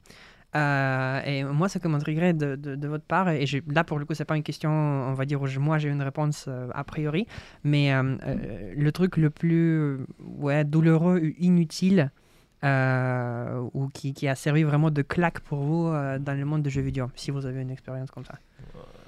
Bah, en fait, c'est. La euh, gestion du temps, excuse-moi, je me permets en même temps, mais le temps quoi. ouais, c'est vrai que t'as vite fait de passer, t'as du mal à. À arrêter. Surtout les MMO en fait. Ouais. Bah, ça, ça dépend peut-être une, une addiction en fait. En vrai, de vrai, Ouais. c'est- une addiction. Mais, euh, mais, euh, mais en fait, le, le- le problème que ça a, c'est que le seul truc qui peut être regrettable euh, avec ces jeux-là, en fait, c'est d'avoir pas moins passé de temps dans la vie réelle, entre guillemets. Je, je sais pas si c'est.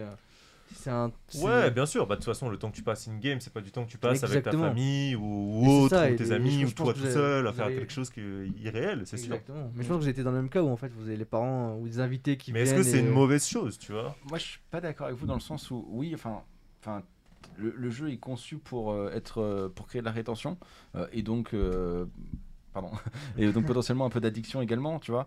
Euh, après, l'addiction, c'est comme n'importe quoi. hein. Tu peux faire une addiction euh, aux jeux vidéo, au sport, aux jeux de paris, enfin ce que tu veux. Donc, Complètement, euh, ouais, ouais. donc ça, c'est du contrôle et L'extrême n'est bon en rien dans, ça. dans Après, je- quel domaine. hein. Là où, là où effectivement on parle souvent, et ça c'est des débats qui ont déjà eu lieu, mais sur du, sur du jeu, enfin sur du, sur du pari, bon bah faut avoir 18 ans. Le sport en général pour être addict et aller à la salle et, et ou, ou en abuser un peu trop, bon en général t'es souvent adulte. Enfin tu, tu te fais pas ça à 8 ans, tu vas pas, tu commencer, à, tu vas pas commencer à pousser de la fonte à 8 ans quoi. Enfin c'est rare. Euh, tu Mon vois, fils le fera. et, donc forcément, et donc forcément, t'as as un certain recul. Euh, là où le jeu vidéo c'est un peu plus malsain, c'est que bah tu tombes dedans quand t'as euh, t'es très jeune et donc t'as pas forcément la prise de recul nécessaire pour te rendre compte que t'es addict. Et, et c'est là où je pense que le problème en fait, enfin pas le problème. Une des responsabilités, elle, incombe aux parents en fait, pour moi, d'encadrer la pratique du jeu vidéo, Euh, mais pas de l'encadrer de manière malsaine en disant euh, t'as des bonnes notes, tu joues, t'as des mauvaises notes, tu joues pas, ou enfin ce genre de, de deal euh, ça marche jamais quoi. On l'a tous connu ce deal. non, mais on l'a tous connu. Je veux dire, t'as pas ta moyenne, t'as plus de clavier, t'as plus de souris. euh, bah voilà. Mais, mais je pense qu'il y, a y a un problème, enfin, pas un problème, mais il y a de l'éducation en fait à avoir. Et après, c'est peut-être lié aussi à, à cette génération de, tu vois, nos, nos parents à nous. Je pense qu'ils ils sont tous, euh, euh, bah, donc génération d'avant. Ils ont pas forcément eu les jeux vidéo, tu vois, ou les plus illuminés à l'époque, on va dire, ou avant-gardistes, ils ont eu des jeux vidéo. Euh, mais, mais du coup, ils sont pas forcément été éduqués sur la bonne pratique des jeux vidéo. Juste, c'est c'est mal, c'est mal, c'est mal. Euh, et, et je pense que nous, notre génération, quand on va être parents, euh, bah, il y, a, il y a- il y a ça qui va entrer en compte, c'est que nous, on a vécu avec, donc on sait à un moment quand est-ce qu'on. Enfin, je, je pense qu'on peut savoir à un moment quand est-ce qu'on joue trop, euh, quand est-ce qu'on consomme trop, quand est-ce qu'on en abuse, euh, voilà, et, et est-ce que c'est une perte de contrôle? Et je pense qu'on comprendra mieux les enfants qui jouent aux jeux vidéo que euh, voilà, qu'une personne qui est de la génération X et qui essaie de contrôler un, un Y ou un Z, euh, voilà, Hmm. qui Mm. joue à Fortnite. Et alors moi, pour répondre à la limite, euh, dans, dans ce côté addiction et tout ça, ça serait plus sur le côté monétaire qui est des fois caché dans certains jeux. Et là, il y a eu une polémique euh, assez récente, je crois encore, c'est sur par exemple FUT pour FIFA Ultimate Team, où euh, il y a une espèce de loterie en interne et on forçait les gens, euh, avec un système peut-être sûrement de dopamine aussi caché derrière, mais voilà, entre guillemets, on, on pas en forçait, mais c'était, euh, tu t'achètes sans vraiment savoir ce que tu vas recevoir. Et t'as- des, t'as- tu, tu, tu, tu lâches du cash, du cash, du cash, du cash in-game pour avoir le meilleur joueur, pour avoir le meilleur truc. Et un petit peu comme avec Dofus, tu vois, quand t'as 12 ans, 14 ans, enfin, ok, les Halo Pass c'est accessible, et c'est peut-être aux parents de, de, de, entre guillemets, structurer, structurer ça. Mais c'est vrai que quand t'es gamin, t'as envie d'avoir plus, en fait, de, de Mm. claquer ton argent dedans. C'est encore une fois, ça revient au niveau de l'enfant, c'est structurer cette partie-là. hein. Ouais, mais, mais là, là où c'est malsain, et je pense que c'est un des modèles économiques euh, du jeu vidéo, mais euh, euh, tu t'en parleras mieux que moi, Pavel, euh, mais le système des lootbox, en fait, de, de dire j'ouvre, enfin j'achète un gain Sans savoir ce qu'il y a mystère dedans. sans savoir ce qu'il y a dedans. Ouais. Et en France, c'est encadré, c'est pas forcément légal, ou c'est très, enfin c'est très, c'est très touchy. Mais effectivement, tu l'as sur FIFA, tu l'avais sur Overwatch, tu l'as sur Counter maintenant, tu tu l'as l'as sur- sur tout voilà. le monde, sur tout le monde en fait. Donc, donc ouais, c'est en fait là où là où ça là où ça me dérange moins, c'est sur un League of Legends ou sur un CS:GO parce que tu vas acheter du cosmétique, tu vas acheter un truc, c'est tu vois, c'est tu te dis, bah, je dépense 10 balles pour avoir un joli couteau entre guillemets, il va pas faire plus mal, Euh, mais par contre peut-être qu'il vaut plus d'argent euh, et donc c'est un système économique derrière.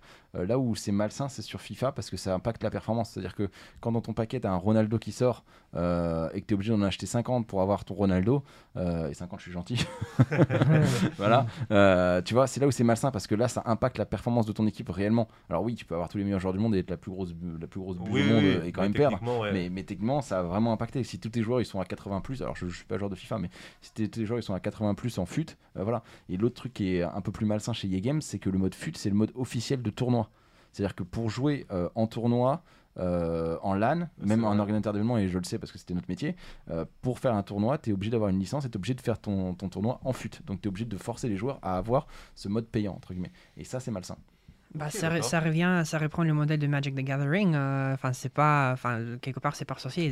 Je trouve que c'est lamentable comme pratique, euh, comme pratique business, et c'est pour ça que nous en fait un, un choix différent. Mais euh, je, je trouve, euh, ça n'a pas été inventé dans le jeu vidéo parce que la pratique des, des- des différentes decks de Magic, où en fait tu, tu, tu- payais pour avoir des, cartes qui en fait étaient incomparables par rapport à un deck standard, ça existait. je pense, comme moi, j'étais encore en école primaire. Hmm. Mm. Non, mais je suis d'accord avec toi. Ouais. Non, mais c'est sûr Ok. que les, les- les jeux qui, qui se poussent de plus, comme, comme tu l'as dit, en fait, même sur, euh, de, sur tous les jeux, on les voit. Quand je m'étais reco- reconnecté pendant le premier confinement euh, euh, à Nostal, par exemple, j'ai revu qu'ils avaient mis une noce roue. Euh, un truc en fait où tu payais du cash pour faire tourner une roue et avoir un truc euh, en mode random. Et t'avais euh, une, un putain de d'items, mais après tout le reste c'était du bidon. Et du coup, en fait, tu payais, tu payais, tu payais pour euh, essayer de le choper. Et eux, c'est une boîte allemande. Je pense qu'ils vont, ils auront pas de problème, mais. Ouais, bah, de toute façon, après, c'est vrai que c'est un modèle économique comme tout, hein, mais euh, c'est avec modération, entre guillemets, qu'il faut, il faut aborder tout ça. Et bon, parlons d'un autre sujet. J'ai une autre idée. Le e-sport, l'avènement du e-sport et tout, tu as du coup pas mal participé, tu étais dedans. Euh, moi, c'est vrai qu'il y a un petit, euh, une petite frustration quand j'étais plus jeune. Les ligues et tout ça, par exemple sur Counter, le côté pro, Ouais. on n'imaginait pas être joueur professionnel à mon époque. Ouais. Ouais, bien moi, je suis de 95, j'ai 25, 25 ans et encore. Euh, faut se dire, ok, je vais être joueur pro, c'était impossible. Dire, je vais gagner de l'argent en jouant en counter, ce qui est plus du tout le cas à l'heure actuelle. Ça reste compliqué, je pense, ou même dans d'autres jeux. Mais ok, comment, comment ça évolue? Comment ça s'est passé? Tu l'as peut-être plus vécu que nous, du coup? Bah, euh, ouais, je l'ai un peu vécu parce que en fait, euh, quand on était étudiant, on a monté, euh, on a rejoint une équipe d'e-sport justement euh, amateur. hein. On a fait euh, sur League of Legends, euh, on a vraiment grossi à un moment. Euh, on a eu jusqu'à 6 jeux, on a eu du CS:GO, on a eu du Hearthstone, on a fait. multigaming. Voilà, c'est ça, du, des fameuses multigaming. On a fait, on était sur des championnats de France. T'avais Vita évidemment intouchable, et on était un peu les rivales avec Gamers Origin aujourd'hui, qui est une grosse écurie française aussi. Voilà. Après, on a fait le choix à un moment de se dire bon, euh, est-ce qu'on va sur le côté business safe, c'est-à-dire euh, agence, événement où on sait euh, comment rendre du cash, ou est-ce qu'on va sur le côté équipe où euh, bah, faut aller faire des, faut aller faire des levées de fonds parce que euh, parce que, parce que tu vas cramer. et- hmm. et tu vas pas trouver le- la lumière tout de suite du tunnel. Donc, donc voilà, on a fait ce choix-là et, et on a mis fin entre guillemets à l'aventure e-sportive, le, le frontal, gestion de joueurs et gestion de carrière. Mais c'est un- c'était un vrai sujet effectivement. Et on a eu beaucoup de joueurs qui sont passés chez nous très talentueux. Ansama pour un joueur LoL français, Caps aussi qui est un joueur très connu. Euh, voilà, euh, pareil, euh, Zaiwo il est passé chez nous euh, sur CS:GO. Euh, donc c'est des gens, euh, ouais, c'est des gens Ouais, qu'on a côtoyés. ouais. Euh, pas forcément longtemps, mais qu'on a T'as côtoyés. Ouais, déjà, bien t'as déjà gamé avec eux ou pas? Non. Ouais. Euh, Ansama, si, on a gamé une fois ensemble. Euh, Il t'a- mis la misère à combien? Alors c'était même pas une misère, c'est c'était voilà. Je suis allé boire ma soupe et me coucher après. mais, mais non non. Est-ce que c'était des rêves de gosse de devenir joueur pro pour vous? Est-ce que, euh, est-ce que vous, à un moment vous vous êtes dit, punaise, j'aimerais bien euh, bah gagner de l'argent avec ce truc-là et en vivre, quoi, why not? Moi, j'aimerais bien être joueur pro de Nebulais. Euh, non, pour- pour- mais, mais- mais- Ça, c'est plus facile parce que c'est toi qui récupère le cash des joueurs qui vont. Il va euh, dire à toute, toute sa faction, envoyez-moi des allopas, je suis votre leader. non, Attends, mais D'ailleurs, j'ai une question qui revient tout le temps euh, qui me revient tout le temps. Euh, Est-ce que tu vas jouer à ton propre jeu sous un pseudo que personne ne va connaître? Alors, je, je, suis sûr et certain que je vais avoir deux pseudos. Je vais avoir le pseudo officiel, euh, enfin, du coup, euh, NLE, enfin, Northern Lights Entertainment, et ensuite euh, mon nickname, Polaris. Et, et c'est sûr que je vais avoir au moins Ah un oui. compte. euh, en- Secret ou tu jouer normal Jou- joueur normal, sans forcément d'avoir euh, peut-être des aspirations politiques, ou peut-être aussi en fait. Euh, mais euh, l'idée, c'est que euh, je, je- je détesterais être le, le- le- le président de la boîte qui fait le jeu, mais qui en fait ne connaît pas l'expérience des, euh, des joueurs du terrain. quoi. C'est ça, c'est une question que nous on se la posait tout le temps. Je me souviens sur Dofus, on se dit mais est-ce que euh, Anthony Roux il joue, il joue sur quel serveur? Obligé. Ouais, mais en- tu sais, tu sais, tu sais pas parce que le mec, est-ce qu'il a le temps de Parce que lui, c'est sa boîte, tu vois. Est-ce qu'il a le temps de jouer À ce qui paraît, c'était le cas et qu'il jouait en fait, qu'il mais il rentrait même dans des dans des guildes en mode très euh, très serein. Bon après quand il parlait pas au micro, du coup, c'était parce que sinon il allait se faire rapidement. Mais il jouait, il avait des persos, il avait son truc. Et, et je trouve ça ouf, et c'est pour ça que je te pose la question, parce que de Timin, tu peux être en train de jouer normal, et en fait, t'es en équipe avec le boss du jeu, et t'en as, as aucune putain d'idée, quoi, ça doit être, ça doit être énorme. Mais, Mais, même toi, quand t'es boss du jeu, c'est énorme de jouer avec des joueurs, en fait, et, même des fois, le, boss du jeu, c'est de la merde, t'imagines. Ouais, des trucs euh, un peu agent provocateur, on y revient. Mais euh, moi, ce que je trouverais. euh, euh, Enfin, pourquoi est-ce que j'aimerais être joueur pro dans Nebulé C'est parce que moi, ce que m'a toujours drivé à l'intérieur des MMO euh, et des, on va dire, des expériences de jeu, c'est toujours le côté plus social. Le côté, euh, comme tu dis, euh, un, un peu comme toi, en fait, Mo- Mohamed, parce que tu disais, je, je vais avoir ma guilde, tu vois. Mhm. Moi, je vais avoir ma faction.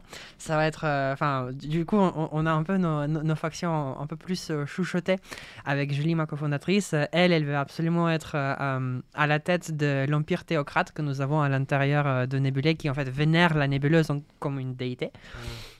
Et mo- moi, mon, mon, ma faction préférée, ça serait une, une monarchie éclairée technocrate. Mais tu es trop, toi.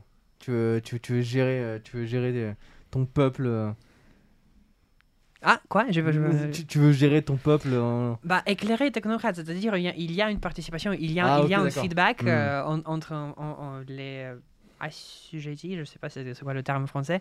euh, et tu vas avoir euh, des sujets, quoi. Ça, tu, tu vas avoir des sujets, je vais avoir des gens. Non Non, c'est pas ça, non. Enfin, je sais pas, je- oui, oui, enfin, Si, ça reste une monarchie quand même. ça, ça reste une monarchie, C'est c'est-à-dire. une euh, monarchie, on- mais ils ont un droit de parole, en fait, si tu veux. C'est euh, ça, un droit de Hmm. contribution et, et, et- et- et technocrate parce que enfin, m- moi personnellement je, je- je- je crois beaucoup à la science, je crois beaucoup à, on va dire, à, à- à- à la raison comme la manière dans laquelle euh, les décisions sont prises et, et du coup moi, je, je- on va dire, euh, c'est un mode de fonction, mon fonctionnement que, que j'aimerais expérimenter Ok, euh, à Hmm. l'intérieur de Nebula.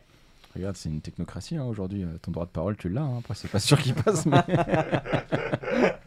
Mais t'as le droit d'ouvrir ta gueule. C'est déjà pas mal. C'est C'est déjà ça. sympa. si, voilà. Mais c'est, pas une monarchie assumée, hein. vous, vous faites des choses à moitié. hein. Oh, le, le- le feedback extérieur qui revient. Non, mais c'est. euh, D'ailleurs, je suis désolé, je t'ai coupé avec ma question. Euh, Qu'est-ce que tu disais? Parce que je t'ai coupé avec, euh, quand je lui ai demandé euh, s'il allait jouer, mais tu étais en train de poser une question, si je, si je m'en souviens bien. Ah, je sais plus. Oh là là, détestable. Oh là là, hôte de podcast, mon cul. hein. eh ben putain, ça promet. hein. va, va chercher un deuxième gâteau. Ouais, ouais, pour me faire pardonner. Est-ce que toi, t'as rêvé d'être joueur pro, du coup? Moi, non. Du tout? À aucun moment, tu t'en es, euh, Pourquoi? Non, mais vi- vite fait quand. euh, Vite fait quand j'étais sur Black Ops 2, quand je voyais des. des, euh, des comment elle s'appelait déjà la, la team? C'était pas Vitality? C'était. euh, Epsilon Non. Team française? Non, c'était une team. euh, Navi, si, si, si. Ah, c'est- il, il jouait beaucoup Sniper. Je, je- je sais pas si c'était Vitality ou pas. Il y avait Wartech dedans, il me semble. Bref, Ça me parle pas du tout, ouais. mais en tout cas, c'était quand, quand je voyais vraiment euh, Gotaga, etc. Mhm. Le oh, Gotaga il m'avait matricé à ce moment-là. Euh, et ça, je me dis, putain, ça doit être pas mal en fait d'être- payé euh, et jouer au jeu, mais c'était pas non plus, j'étais pas non plus euh, ultra bon à Black Ops 2. euh, donc, euh, j'ai vite là, je me dis, ok, non, c'est pas pour moi. Et LOL, je détestais. Franchement, j'aime pas LOL. Il y a des gens qui vont me détester justement après avoir dit ça, mais euh, LOL, euh, j'arrive pas, j'arrive pas du tout à accrocher. Peut-être c'est un truc encore, euh, comme je disais tout à l'heure, de fantasy, de trucs, j'arrive pas du tout à, accrocher LOL. Mais euh, mais il y en a plein autour de moi qui ont LOL, ils sont là, ils, ils sont, ils sont butés à LOL dans l'espoir de, de le devenir, alors que pff, ils ne- non jamais. Du coup, les gars, je suis désolé pour vous, mais euh, mais ouais, c'est ça m'est jamais euh, ça m'a jamais excité de devenir joueur pro. Ok, c'est noté. qu'il n'y avait pas de truc. S'il y aurait eu Dofus, peut-être.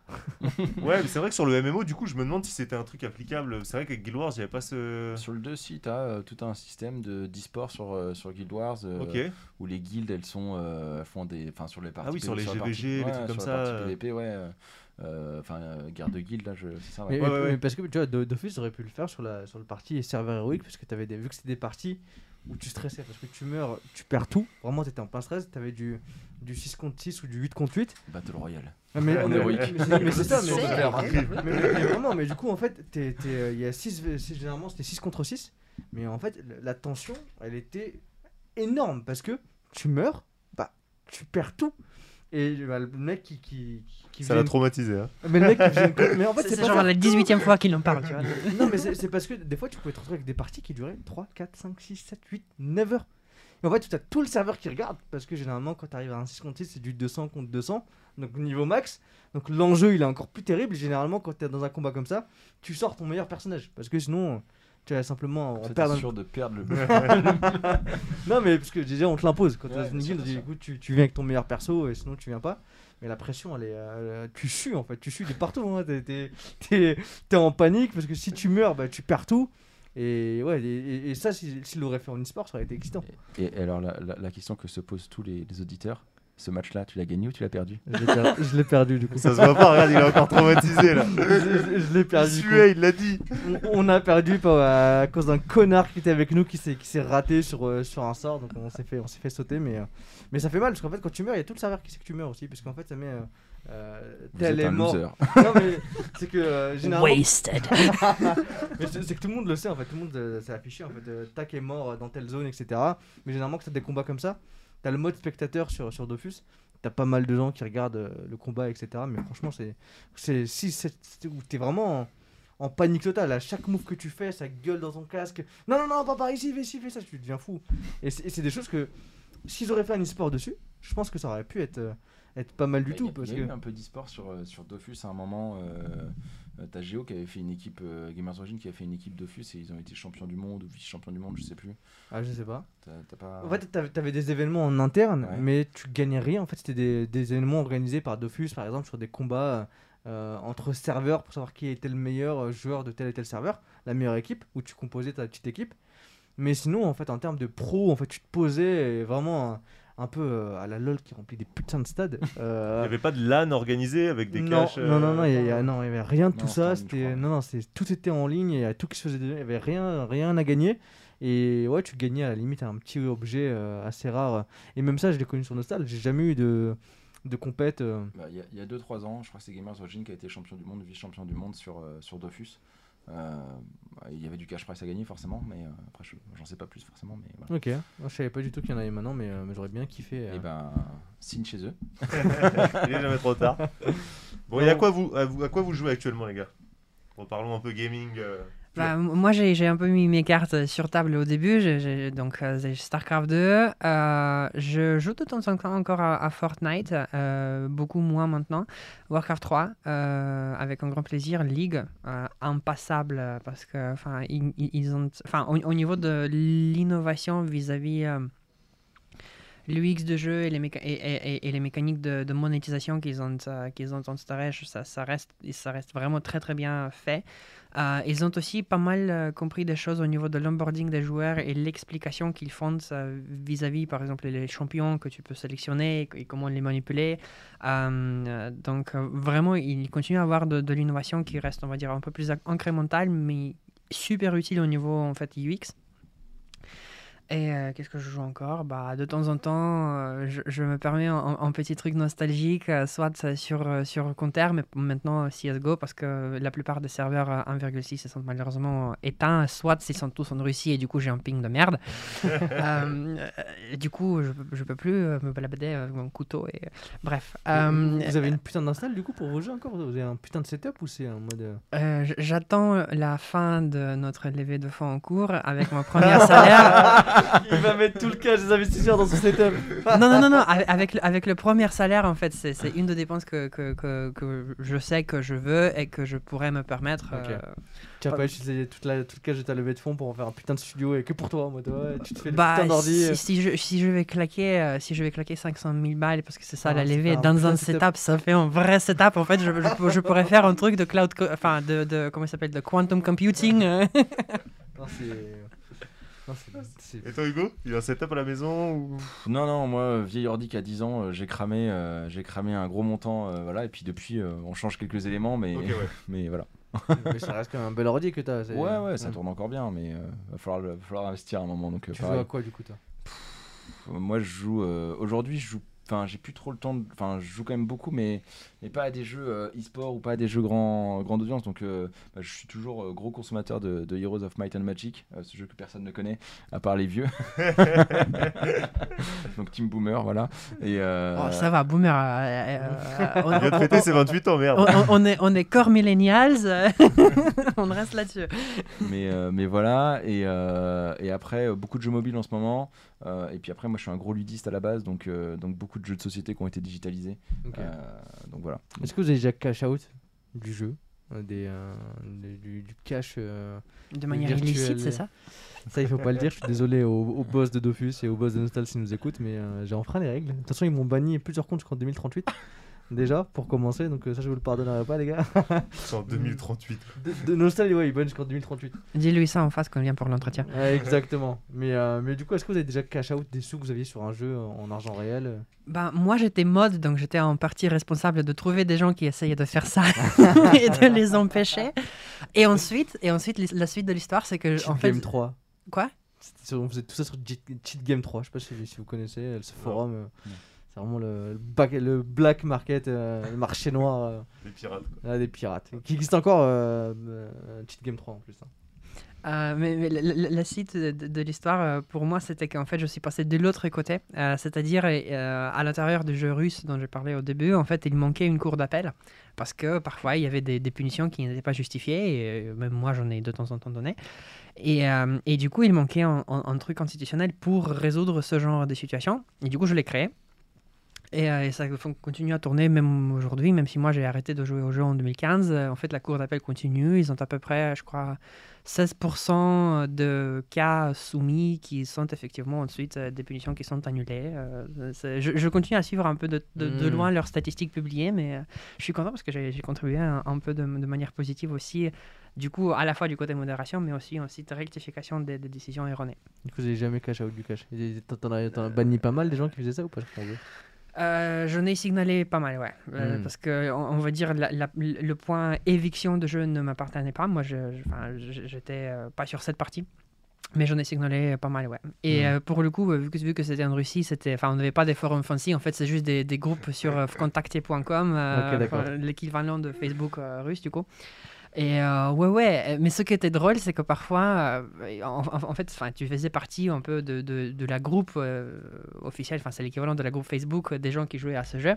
Et du coup, bah, parfois, tu avais des revendeurs de comptes ou des gens qui voulaient vendre leur Mm. compte et qui disaient Ah, moi, j'ai un truc, tel truc euh, à vendre. Et du coup, ils venaient m'écrire à moi, ne sachant pas que j'étais en fait Oh, euh, dur, le gars derrière. Et bah, du coup, bah, moi, en bon modérateur, j'ai fait mon taf. Ouais, hop là, ça, ça screenshot et ça rebalance. L'infiltré, quoi. Oui, c'est- c'est- c'est- en plus quand les modos étaient chauds, bah, c'est- Nostal j'étais banni pour ça parce que je faisais de la, de la, de la vente d'or contre du cash et euh, voilà banni jusqu'en 2038. Donc euh, Eh ben, GG, mon pote. ouais, mais moi j'ai pu cash out, moi j'étais content, j'ai payé mon permis avec, C'est bien. c'était très C'est sympa. toujours ça. Sympa cash out, hein, c'est c'est pas mal. Hein Ouais, ouais, mais c'est tu sais quand tu sais que sur le jeu, euh, bah tu sais, je, faisais que de la- que de l'achat-revente. À un moment donné, je faisais que ça. j'achetais- J'essayais d'acheter un maximum d'items rares juste pour me poser en plein milieu de la map principale et faire le kéké à montrer que j'étais riche. et, euh, et à un moment donné, bah, quand, quand on a marre du jeu, bah, j'ai cash out et j'avais euh, quelques milliards que j'ai revendus à l'époque. C'était euh, euh, 0,45 0,45 centimes le million. Euh, donc euh, pour euh, un ou deux milliards, euh, c'était euh, très très très sympa. Et Ha- en, habile. En Bien plus, en plus des, des, des, des équipements que tu revends sur le côté. Et tout ça, je l'ai fait sur Cheat Game 3. Même si du coup, j'ai pas tout, euh, pas tout pu cash out parce qu'il y a un modérateur comme toi qui m'est tombé dessus et qui m'a banni le compte euh, euh, sur lequel il restait euh, 300, 400 millions. Donc euh, c'est de l'euro que j'ai perdu, mais bon, je- j'en veux pas au modo. C'est vrai que la, revente de même de comptes et tout ça, c'est Ouais, un, un gros business, sur hein. le jeu vidéo. hein. Mais il y a aujourd'hui en fait euh, quelques plateformes, et ils sont tous plus ou moins concurrentes entre elles, qui en fait se positionnent comme euh, la solution de sortir ce modèle de rachat des comptes ou des items du black market et de, en fait de l'institutionnaliser. Euh, et on est en contact avec un, un- un fondateur euh, euh, que, que j'apprécie beaucoup. Leur entreprise s'appelle Playtora. Et en fait, il... euh, en, en fait, c'est une, plateforme officielle qui, qui fait des partenariats avec des éditeurs ou, ou des entreprises qui lancent des jeux et qui en fait se plug avec une API sur leur base de, de données de- d'inventaire qui possède combien, de quoi, de quels items, etc. Et, euh, et en, en fait, ça permet de faire euh, enfin, soit des enchères, des enchères soit du, carrément du, du rachat direct, comme sur une marketplace, euh, sur une plateforme tiers, euh, et donc euh, résoudre le problème de manque de confiance qui est euh, Ouais, propre, euh, qui est propre au black market et euh, ça permet à Pléthora du coup de faire de- de- du business et ça permet de reverser aussi une partie de la transaction à l'éditeur. C'est ça que j'ai jamais compris. Moi, j'aurais été à la place de Dofus. euh, j'aurais installé un, un market à l'intérieur en fait pour revendre et racheter des comptes et Bah, prendre une commission. c'est- en fait, c'est, intéressant, mais euh, enfin, je, je connais bien Thomas et Pléthora pour le coup, et, et- et c'est, le, le concept et l'idée, elle est géniale en fait de base. Après, le problème, c'est que chaque éditeur, bah, euh, ils ont un intérêt à le faire, mais dans leur propre univers. C'est-à-dire que Blizzard, ils ont 6-10 jeux euh, euh, sur leur Battle.net, ils n'ont pas intérêt à ce que l'argent. euh, c'est-à-dire que donc le modèle simple, hein, tu joues, tu as 50 euros, tu as mis 50 euros dans, euh, dans, dans Hearthstone, euh, tu vas revendre tes, euh, tes skins de cartes sur Hearthstone, euh, tu vas récupérer, je dis une connerie, hein, tu vas récupérer 40, enfin, tu vas récupérer 40 euros, 5 euros pour Pléthora, 5 euros pour l'éditeur. Donc l'éditeur il y regagne parce que bah, il reprend à la sortie, il reprend du cash.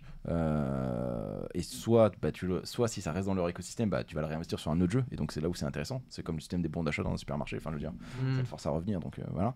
Et, et ils n'ont pas d'intérêt aujourd'hui à, à faire sortir de leur écosystème. Tu vois, si les, si les 40 euros que tu as récupérés derrière ils vont chez Riot Games, bah ça a pas Ouais, tu passes moins de temps sur le jeu et ouais.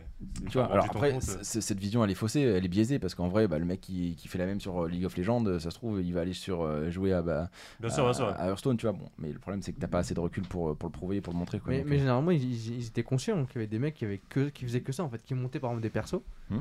Donc ils passaient du temps sur le jeu, mais après qu'ils le revendaient. Hmm. Des- Ils montaient, ils revendaient. Ouais, mais ils du montaient, coup, ça, ouais. ça devient du. T'acceptes aussi un certain pay to win, toi. Parce que c'est par exemple, le... je me... enfin, imaginons pour Dofus le- l'achat de compte. C'est-à-dire que moi, demain, je veux démarrer Dofus, j'ai 500 E, je mets 500 euros et j'achète un compte qui est déjà stuffé, déjà monté. Tu, tu peux l'avoir fait, mais après en fait c'est la stratégie. Donc en fait tu peux, tu peux avoir un Bien compte sûr. niveau 200, mais en fait tu vas, tu vas tomber en face de toi contre des niveaux 200 qui, qui ont joué, qui ont, Ouais, ouais, qui, ont de compris leur personnage. qui vont me poutrer, c'est clair. exactement. Donc en fait, au final, euh, t'as- il y a- il y a- en fait, ils auraient tout à gagner à reprendre. alors, parce que le nombre de comptes vendus, je sais pas s'ils connaissent leurs chiffres, euh, si- s'ils peuvent suivre ça, mais c'est hallucinant le nombre de comptes qui ont transité, qui ont été achetés, revendus de Dofus. Rien que Dofus, j'imagine même Mm. pas WoW, je même pas, même pas les autres. Mais s'ils avaient récupéré rien qu'un pourcentage dessus, euh, c'est pour ça qu'il y a un énorme business en fait. C'est pour ça que Pléthora se positionne dessus. Donc, euh, Mm. donc, euh, mais ah, le problème c'est que tu fais rien sans une autorisation d'éditeur. quoi. C'est vraiment ça Exactement, problème. Et on, a, on a ce même problème sur Skilleo en fait aujourd'hui où bah, demain quand je propose du Trackmania, il faut que j'ai l'autorisation de l'éditeur, tu vois. Ouais. Bon, à la différence que moi je propose de- de- de- d'accéder à l'emploi, donc c'est plus facile on va dire à réglementer auprès d'un éditeur, de dire ton jeu il va avoir une bonne image derrière et, et tu vas pouvoir avoir plus de joueurs parce qu'il y a des gens qui connaissent pas le jeu, qui sont pas joueurs, qui vont découvrir ton jeu, qui vont peut-être l'acheter. Donc le système est différent. Là où lui euh, potentiellement tu dis bah le cash que tu as chez toi tu le fais sortir, donc c'est beaucoup plus compliqué à, à convaincre quoi. Mais du coup, ils, ils ont contre ça en ayant une bourse interne Mm. euh, euh, que tu peux acheter puis échanger contre de l'or euh, directement, des camas directement sur le jeu. Donc ça, ça a été malin, mais nombre de jeux qui pourraient se positionner dessus, franchement, c'est c'est incroyable. Si, si, si par exemple Nostal, moi, se positionnait sur les, et prenait un pourcentage sur ce que je sortais, bah déjà, ça m'aurait évité de me faire niquer de, quelques fois euh, avec des mecs euh, qui t'envoient pas le cash sur PayPal ou qui te l'envoient en mode euh, commerçant et qu'après ils font un litige. Ça, c'est c'est un peu, un peu relou. Mais, mais, mais ça m'aurait ça m'aurait évité de me, de me faire siffler du cash et, euh, et eux auraient pu gérer, auraient pu faire ça. Après, je sais pas, tu vois, on n'est Ouais, pas- on n'est pas à leur place. Mais... C'est comme tous les business illégaux, c'est-à-dire à, à combien tu taxes entre guillemets. C'est Mm. Ouais, puis il y a une question de- d'accepter ce côté-là aussi qui est peut-être euh, qui est pas intéressante pour eux, tu vois. C'est vrai que du côté, il y a un côté éthique, peut-être image, tu vois. En fait, si t'en parles pas, Les trois quarts des joueurs, ils sont pas au courant, ils le font pas. Tu vois ce que je veux dire Hmm. Donc, euh, c'est les 10% de, de petits escrocs ou de petits malins. euh, Il me regarde droit dans les yeux en plus. Petit escroc, petit malin. non, mais tu vois ce que je veux dire Et, et c'est bien joué, et tant mieux pour vous, tu vois ce que je veux dire Euh, mais, mais Bien fait pour le permis, c'est ça qu'elle veut dire. mais ils ont pas intérêt à communiquer et à dire bah tu t'es fait bannir parce que euh, parce que t'as revendu euh, 10 milliards de, de gemmes et que t'as gagné 150 euros tu vois ce que je veux Mm. dire parce qu'en fait ça va inciter d'autres à le faire Hmm. donc euh, vaut mieux que ça reste discret et, et voilà Tu, tu ferais comment toi pour, euh, pour ton jeu? C'est quelque chose que vous- auquel vous avez Ah déjà oui. pensé? Ah, absolument, ouais. Euh, mais euh, en, en fait, pour nous, c'était. c'était euh, donc, il, il- comment dire, il y a quelques principes qui sont, euh, qui sont guidants dans cette histoire. La première, à aucun moment, euh, chez nous, tu ne peux pas avoir une équivalence entre la, man- la monnaie premium achetée avec du cash et la monnaie in-game qu'en fait tu récupères de manière jouable. Euh, C'est-à-dire, tu as deux systèmes monétaires qui sont complètement déconnectés les uns contre les autres et ils ne peuvent pas interagir, euh, ils ne peuvent pas se mixer. Parce que dès que c'est possible, en fait, ça veut dire que tu peux payer d'une manière avec du cash pour obtenir de la monnaie in-game et donc pay to win. Donc, euh, pas possible. Ça, c'est notre premier principe. Et deuxième principe, euh, euh, deuxième principe, justement, nous, on, s'était pas mal questionné sur cette question de, black market et comment, comment le, soit l'éliminer de base, soit le s'approprier de manière, de manière, on va dire, euh, directe et, et ouverte. Et euh, on, on est en train de réfléchir à quel- quelques solutions. On réfléchit à, à Pléthora euh, comme, euh, comme une possibilité. Ils sont en train de, de réfléchir à faire leur solution comme une marque blanche. Donc en fait, c'est comme si tu Mm. associais c'est comme si tu intégrais une fenêtre supplémentaire à l'intérieur de ton shop, enfin de, de- de ta boutique, à l'intérieur de ton jeu, la possibilité d'acheter une telle item ou une telle item qui était en circulation il y a 5-6 mois, qui ne l'est plus, qui est maintenant du coup une rareté, euh, parce que par exemple tu en as sorti que 1000 ou que 2000 et du coup ils sont tous partis comme des gâteaux chauds en, février. Euh, c'est une référence russe, désolé. euh, euh, mais, mais qui du coup, euh, euh, qui du coup sont en accès limité parce qu'il y a un nombre restreint des items. C'est pas comme euh, certains skins de League of Legends. En fait, chaque joueur en théorie peut en posséder un. Euh, euh, donc on est en train de- de- d'essayer de regarder est-ce qu'on veut un système euh, où le nombre d'i- d'items sont restreints pour que leur valeur augmente avec le passage du temps. Ce que provoquerait du coup la création d'un tel black market, mais ensuite qu'on contrerait avec le fait que ce black market en fait n'est pas black parce qu'il est intégré à l'intérieur du jeu. Hmm, Ok, d'accord. Hmm. Et ensuite, par exemple, il y aurait euh, certaines skins, on va dire, euh, on va dire euh, peut-être moins chères ou plus accessibles, où en fait là t'as pas de restriction au niveau de nombre qui sont distribués là, genre tout le monde Mais pourrait avoir. co- comment tu vas faire pour, la, pour gérer la, la revente et le rachat de compte, par exemple? Bah, déjà, est-ce qu'il y a un- tu penses qu'il pourrait y avoir un intérêt à racheter un autre compte? Il y a toujours un intérêt. Il y, a à toujours racheter un, il y a toujours un intérêt. Enfin, si. si- si- non, mais on est d'accord, on est d'accord. Pour lui, oui. Il y a toujours un intérêt. Bah, s'il y a un acheteur, il y a un vendeur. euh, c'est- Et euh, des acheteurs, euh, oui, pour, pour euh, comment dire, euh, faire des shortcuts ou pour accéder en position hiérarchique à l'intérieur de ta ouais. faction ou pour avoir, on va dire, en, en hangar avec plus de vaisseaux qui sont de plus balèzes, oui, ça existera toujours et c'est pas quelque chose que nous, on pourrait contrer. Euh, là où ça devient euh, effectivement une question tricky, c'est cette question, ok, euh, on, on peut revendre des skins, mais est-ce que tu peux carrément revendre des comptes? Euh, Et là, c'est un peu plus compliqué. Et là, aujourd'hui, on n'a pas encore de solution là-dessus. Parce que c'est- sûr, c'est sûr que ça va être fait. En fait. Je connais pas un jeu où il n'y a pas de l'achat revente de compte. Mm. Bah, Est-ce qu'il n'y a pas une technologie à développer justement contre euh, tu vois, un, un système d'identification unique, euh, un peu comme le système monétaire, les nouveaux systèmes monétaires, de dire euh, d'identification unique qui permet de dire bah, ce compte-là il appartient. ou Ouais, mais non, parce que même Dofus a essayé de le faire. Ils ont un truc euh, code, euh, truc unique, clé unique, mais en fait, t'as juste à la remodifier, à la redonner à l'autre mec et c'est plié. Ouais, mais il faudrait pas que tu puisses la modifier, il faudrait qu'elle soit liée à la machine. Tu vois Oui, mais, Ouais, euh, oui, mais derrière, tu dois gérer tellement de trucs. Ah, désolé, j'ai perdu mon ordinateur, ça Mm. m'a été Bah volé, ouais, je l'ai cassé, je l'ai brûlé, je l'ai ca- cassé contre un mur. Tant pis pour toi, mec.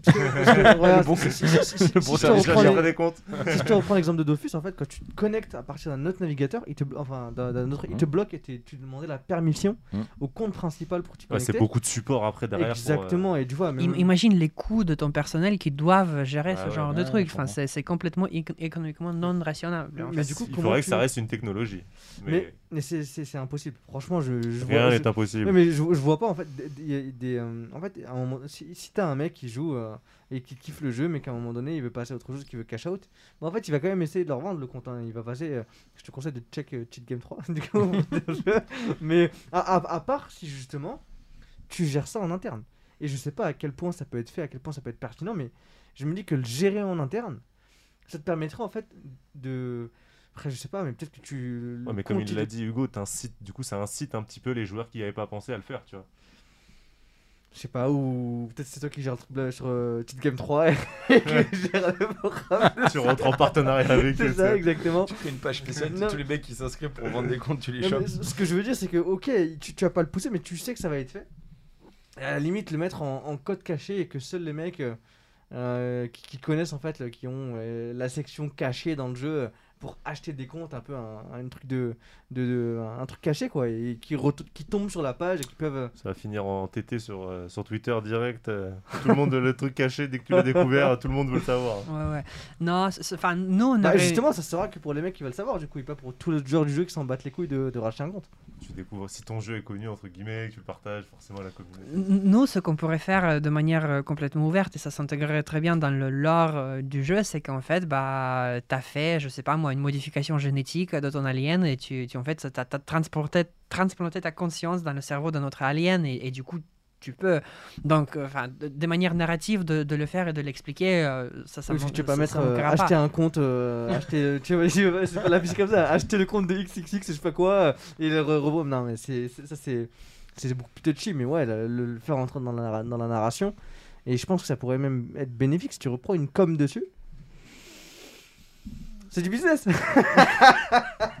Mais, mais du coup, il, il faut- il faudrait, il faudrait trouver une, une manière de le faire qui, qui permet au studio qui contrôle ça de compenser le cash perdu par l'utilisateur qui achète un De, de compte. fixer un minimum, de fixer les prix en fait, de fixer le. Oui, mais si tu fixes les prix, tu pousses euh, dehors, tu pousses vers des autres Bah, plateformes. en fait, c'est- c'est que tu, euh, tu, tu- en fait, mais même pour le mec, en fait, si tu, tu veux acheter un compte, mais en fait, tu, le mec, tu, tu, tu mais tu l'aides à estimer la valeur de son compte. Tu l'aides à estimer la valeur de son compte par rapport à ce qu'il a dessus, par rapport aux objets, par rapport aux, aux thunes qu'il a dessus, par rapport à l'XP qu'a son personnage. Tu lui donnes une estimation qu'a son personnage, qu'a son compte, et il peut le mettre à la vente. Et du coup, s'il est mis à la vente, en fait, il va, il va, il va faire confiance à ton Ouais, mais tu estimation. vas aussi fausser tous les joueurs qui du coup vont se dire ok lui il a réussi à, à, à setup son compte comme ça il en a fait euh, 1000 euros je vais dire un exemple et bah vas-y let's go en fait il y a une technique pour aller jusqu'à ce truc là et tu fais un, tu fais un compte qui vaut 1000 euros tu te fais 1000 euros tu te fais 1000 euros tu te fais 1000 euros ah du coup je- tu niques l'intérêt de ton jeu je pense tu vois Bah, je Vaut sais- mieux que ça pas- reste Je sais pas trop si tu niques pas l'intérêt du jeu. face cachée je pense que c'est un truc qui est face cachée du jeu qu'il le restera comme t'as dit tu vois tout le monde achète ou revend des comptes ça fait partie du jeu entre guillemets quand t'acceptes quand tu, tu, tu peux cacher, enfin, tu peux récupérer du cash dessus. C'est ça qui est intéressant pour les éditeurs, tu vois. C'est trouver un moyen, en fait. Parce que je me dis que, en fait, si, les jeux auxquels j'ai joué avaient mis ce, système-là, en fait, où on estimait le compte et que la transaction se faisait de manière sécurisée, en fait, entre les deux comptes, et que euh, le mec juste prenait une commission, bah, ça aurait été beaucoup plus simple de partout. Mais, c'est ça, en fait, la, grande question euh, qui, pour moi, pour le moment, en tout cas, reste sans réponse. Qu'est-ce, enfin, tu as donné l'estimation de, prix du compte au joueur. Euh, supposons, lui, il a trouvé un acheteur euh, parce que c'est un pote ou parce que quelqu'un qui veut répondre au jeu ou il s'est trouvé sur un forum tiers. Qu'est-ce qui empêche le duo qui veulent faire la transaction de prendre le prix qui a été La estimé? confiance. La confiance, parce qu'en fait, s'il le fait par ta plateforme, il est sûr de récupérer le compte à la fin, et le mec, il est sûr de récupérer son Mais aujourd'hui, ce type de transaction se fait sur des plateformes tierces sans confiance et pourtant il y a un énorme marché. t'as- beau- beaucoup de carottes. Un nombre de fois où je me suis fait carotte. c'est- et je suis pas le seul en fait. Le nombre de fois où tu te fais avoir dessus. Mais vraiment, t'as le seum en fait. Vraiment, euh, quand, quand tu, tu envoies les trucs que le mec il t'envoie rien, tu, tu, tu, tu dis que si, si t'avais en fait une, une plateforme qui pouvait le faire, mais en fait, si le jeu le proposait, bah lui il y serait gagnant parce que tu lui donnes l'estimation et tu le proposes en fait en, en- je sais pas, en un clic de, de, de racheter ce compte là. Toi tu t'occupes du transfert et le mec tu le rebalances. Je, je suis pas convaincu que ça marche. T'as toujours le système de l'offre et de la demande en fait. Et si le mec il a deux acheteurs en face, il fera monter les prix. Même si ton estimation elle est, elle est à 10 balles, bah Oui, si mais, t'en as un mais- qui est prêt à mettre ce cas, 11 tu, ou l'autre qui est prêt à tu- mettre tu 12. peux mettre un euh, système d'enchères. Ouais. Tu mets un système Ouais. d'enchères in-app, et du coup, en fait, le mec qui propose le plus, il passe par toi, mais en tout cas, il passe par toi. Et, tu, et en fait, tu, tu- tu- tu gères cette, euh, ces deux parties-là. Et du coup, en fait, la confiance, elle est envers toi. Et du coup, quand tu revends, bah, tu reprends une Ouais, com mais- euh, C'est vrai que autre- tu peux, tu peux gagner. euh, Désolé. Euh, c'est vrai que tu peux, tu peux essayer de faire de la thune sur la désintermédiation de la transaction. Euh, ça pourrait marcher, ouais, ça pourrait marcher. Autre question, et, et dans, le- dans la même thématique, mais faire euh, ouvrir, ouvrir la porte à la revente des comptes, est-ce que c'est pas une porte ouverte à la perte de rétention? De tes joueurs Bah, je, je sais pas trop parce un, qu'en un fait. joueur qui se dit, tu vois, non mais enfin, tu vois, un joueur qui se dit, ok, j'ai mis 300 euros dans le jeu, euh, je vais pas arrêter de jouer quoi, tu vois. Alors que le mec il se dit, j'ai mis 300 euros, mais je peux en récupérer 298, bah vas-y, je le fais quoi. Oui, mais dans ce cas, le mec qui achète aussi, il fait un investissement sur. euh, En fait, le mec qui- qui revend son compte. peut-être que- Souvent, c'est Ouais, déjà un mais joueur. du coup, tu gagnes en nouveau C'est déjà un joueur qui Ouais, achète un nouveau compte. Oui, C'est mais- tu te fais pas un nouveau Non, non, joueur. non, non, c'est- non, oui, mais, mais peut-être que le mec il rachète, euh, peut-être que c'est un mec qui veut se lancer, qui veut déjà avoir, euh, bah là, dans sa progression, être dans un certain stade, euh, un certain Tout statut. Comme tu l'as dit, tu vois, tu démarres pas Dofus euh, niveau 200 avec un stuff tout complet. Oui, mais en fait, ce ce que je veux dire, c'est que tu peux acheter, par exemple, euh, euh, soit un compte, soit des objets. soit- En fait, il y, a- il y a tout cet univers-là que tu peux. Je pense qu'en fait, le mec qui achète un compte, c'est pas un nouveau joueur. C'est un joueur Bah, in-game. bah, c'est pas grave, tant mieux, parce qu'en fait, il te ramène encore plus de cash. Je vois pas où est-ce qu'il y a le problème. Du coup, Bah, c'est que tu perds un joueur. non, parce que Pour- si- s'il si, rachète parce un- que, en fait, le, le joueur qui va sortir, qui a dépensé 300 euros, euh, enfin, enfin, tu vois, le- celui qui a dépensé 300 euros, il va vendre son compte, ok. Celui qui rentre, il a acheté un compte 300 euros au, au tiers. Il a Déjà avec du staff, donc c'est 300 euros qui, rentrent, co- qui rentreront jamais chez toi. une Et deuxième fois et- dans la boîte. Déjà, et ça veut pas dire que le nouveau utilisateur de ce compte-là est un consommateur monétaire entre guillemets de jeu. Peut- peut-être que lui là, il fait partie des X%. Toi, tu dois avoir les stats peut-être un peu plus que moi, des consommateurs qui ne, dépensent jamais. Tu vois, tu dois avoir je Ah, sais mais pas, si- 5 si- ou 10% si- des. des, personnes, par exemple, à qui j'ai revendu des comptes, Hmm.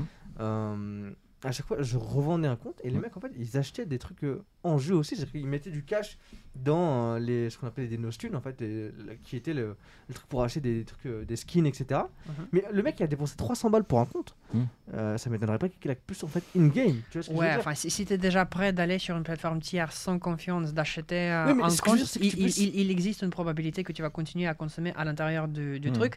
Le problème est, est- est- pour moi plus justement sur cette différence de cash du compte acheté versus ce que ce compte possède déjà. Ouais. Je comprends. Euh, Vaut mieux que tu incites le joueur à venir euh, et à avoir un boost au démarrage, euh, dire tiens, t'as un parchemin, tu commences niveau 50, tu vois. À mon avis. Je, hein, je sais pas, parce que je sais pas trop, parce on qu'en fait, mais- c'est un truc qui va se faire, qui va se faire, mais je, je pense qu'il y a vraiment un moyen de pouvoir, pouvoir le gérer, de, de, de, de, de gérer ce truc-là, d'en faire du cash et d'aider en fait les joueurs qui veulent sortir. so- Mais en fait, le mec qui veut partir, qui parte. C'est c'est comme. euh. Ouais, mais il Il- part justement, il revend pas son compte. C'est- bah, bah, en fait, c'est ça. Mais, non, ça. non, mais ce ce que je veux dire, c'est que. Il n'y a tu- pas beaucoup de gens hein, qui revendent leur compte et tout ça finalement. T'a- T'avais euh, Guild Wars 2, ils, ont, ils avaient fait ce système-là de dire euh, bah, si tu recrées un personnage, euh, t'as un parchemin qui te met direct niveau 50. Le niveau max du jeu, c'est 80, je crois. comme ça. Donc tout le, le early euh, grind. euh, grind casse-couille, en fait, où tu vas aller taper des mobs, euh, des sangliers, des sangliers dans la forêt, niveau 1, tout pourri, et aller que- faire la quête aux 12 champignons, on la connaît tous. hein. Euh, tu vois, tu t'évites ça, quoi, tu vois. Dans le sens où euh, le, le- le mec qui rachète un compte, euh, tu vois, le, le mec il veut, il veut sortir, il veut partir. Euh, bah en fait, c'est- comme le- les abonnements aujourd'hui qu'on a et qu'on n'a pas envoyé de lettres recommandées. Bref, je, je reprends cet exemple-là, mais, mais ce que je veux dire, c'est que s'il veut partir, qu'il revend un compte à une personne qui est capable de, de la- de le racheter inapte, du coup, en fait, toi, tu prends un pourcentage dessus. Et derrière, cette personne-là peut revenir et même euh, revendre peut-être ce qu'elle a dessus. Tu vois, on sait pas ce qu'elle peut faire. Mais tu, re- tu reprends un truc, en fait, à chaque, à chaque fois qu'elle qu'elle vend soit du cash in-app, soit des items, tu récupères tout à chaque fois. Et cette personne qui vient d'acheter un compte, en fait, je, l'ai vu, tu vois, ces mêmes personnes-là réinvestissent encore du cash dans le jeu parce qu'elles ont acheté un compte à tant d'euros. Elle va se dire, bon bah ok, j'ai payé ça tant d'euros pour avoir le compte. Ça me dérange pas de claquer plus de, trucs dans le jeu pour avoir des, skins que tu vas ressortir, je sais pas, tous les, tous les mois, tous les deux mois, peu importe. Ils vont mettre du cash là-dedans. Et ça va être, ils, ils vont mettre du cash, du cash, du cash, du cash. Et à la fin, même s'ils ressortent, tu auras fait du cash dessus, tu fais du cash encore sur la sortie. Et je pense qu'il y a vraiment un truc à trouver là-dedans et, et à gérer et à optimiser pour. Je, te- je te félicite, tu, tu viens de monter les, les droits de succession. Génial, super. non, mais je, je pense que ça peut être quelque chose de d'ultra pertinent pour les éditeurs. Après, moi, j'en sais rien, je suis pas dans, dans, dans ce truc-là, mais, Pour un Il y a mec. sûrement une face cachée, étant donné que c'est pas encore fait, c'est qu'il y a quelque chose. euh, Étant donné qu'on le sait, tu vois que ça existe, comme tu as dit, je pense que ces plateformes-là, euh, Cheat Code 3 ou Cheat Gen, Gen Cheat, Cheat Game 3. voilà.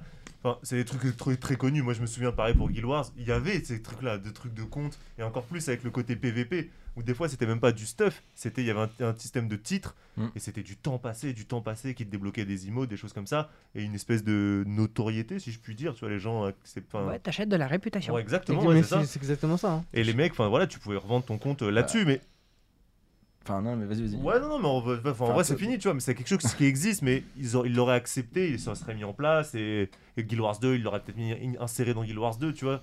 Hmm. Non, non, mais tout, en fait, tout le système de, de, de titres, euh, de, de stuff différents, de cosmétiques, tout est basé sur le même système marketing de différenciation. En fait, c'est Bien dire, sûr, euh, ouais, on achète de la différenciation. Comment je me différencie de la masse, en fait, c'est Mhm. simplement ça. Donc, euh, voilà, c'est ça, c'est sur ça. Après, si tu trouves le modèle pour, bah, va voir nos amis.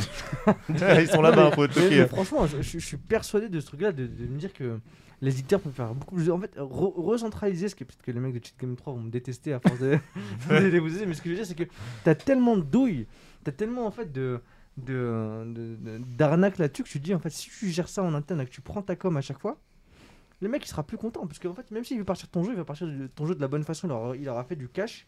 Et même le mec qui arrive en fait il aura acheté un compte. Et il pourra en fait continuer à consommer acheter des trucs si jamais il veut des skins en plus et je sais pas pour moi ça fait tourner une, un côté supplémentaire de, de cette économie entre guillemets virtuelle et que ça, tu vois le mec il bouge il bouge l'autre il rentre il rentre Ouais, mais l'économie euh, financière du jeu, pour moi, elle est. mm, Enfin, je pense que c'est fait par Elle les est adultes. impactée, quoi. ouais. Non, mais c'est surtout que euh, en termes, enfin, les trois quarts des jeux, ils visent quand même euh, à la base les, les enfants ou les préados ou euh, tu vois, t'essayes de séduire euh, et t'as forcément le- le- les parents qui sont derrière à un moment.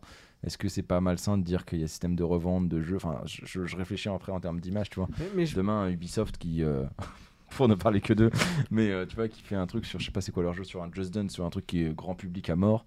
euh, T'imagines, euh, parce que tu fais des danses, t'as un titre de super danseur et tu peux le revendre. Ah mais ça c'est différent que, que, que, que ce que propose par exemple j'arrive à un moment donné où je où je- où je- où je- Pavel.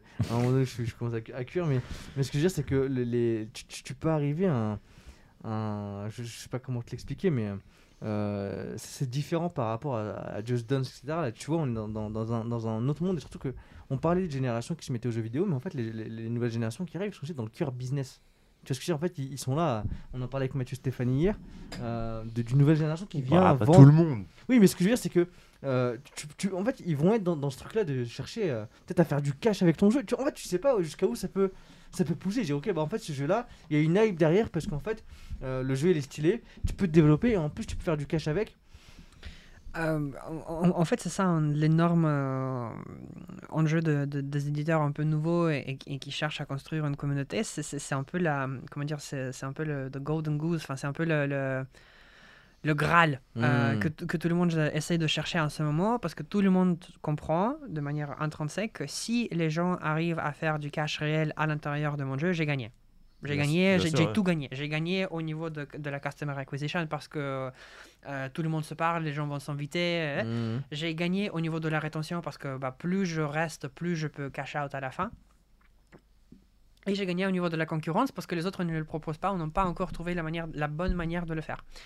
Euh, et face à ça, tu as le régulateur qui te dit qu'en fait, euh, faire des cash-out, c'est une potentialité de financement de terrorisme. Et du coup, euh, c'est ce que, de, de quoi toi tu parlais, Hugo, au, début, c'est qu'en faire un cash-out, ça implique euh, de la sortie du cash re dans le monde réel. Et donc, tu n'es pas dans, ton système financier fermé à l'intérieur de ton appli ou de ton économie de jeu.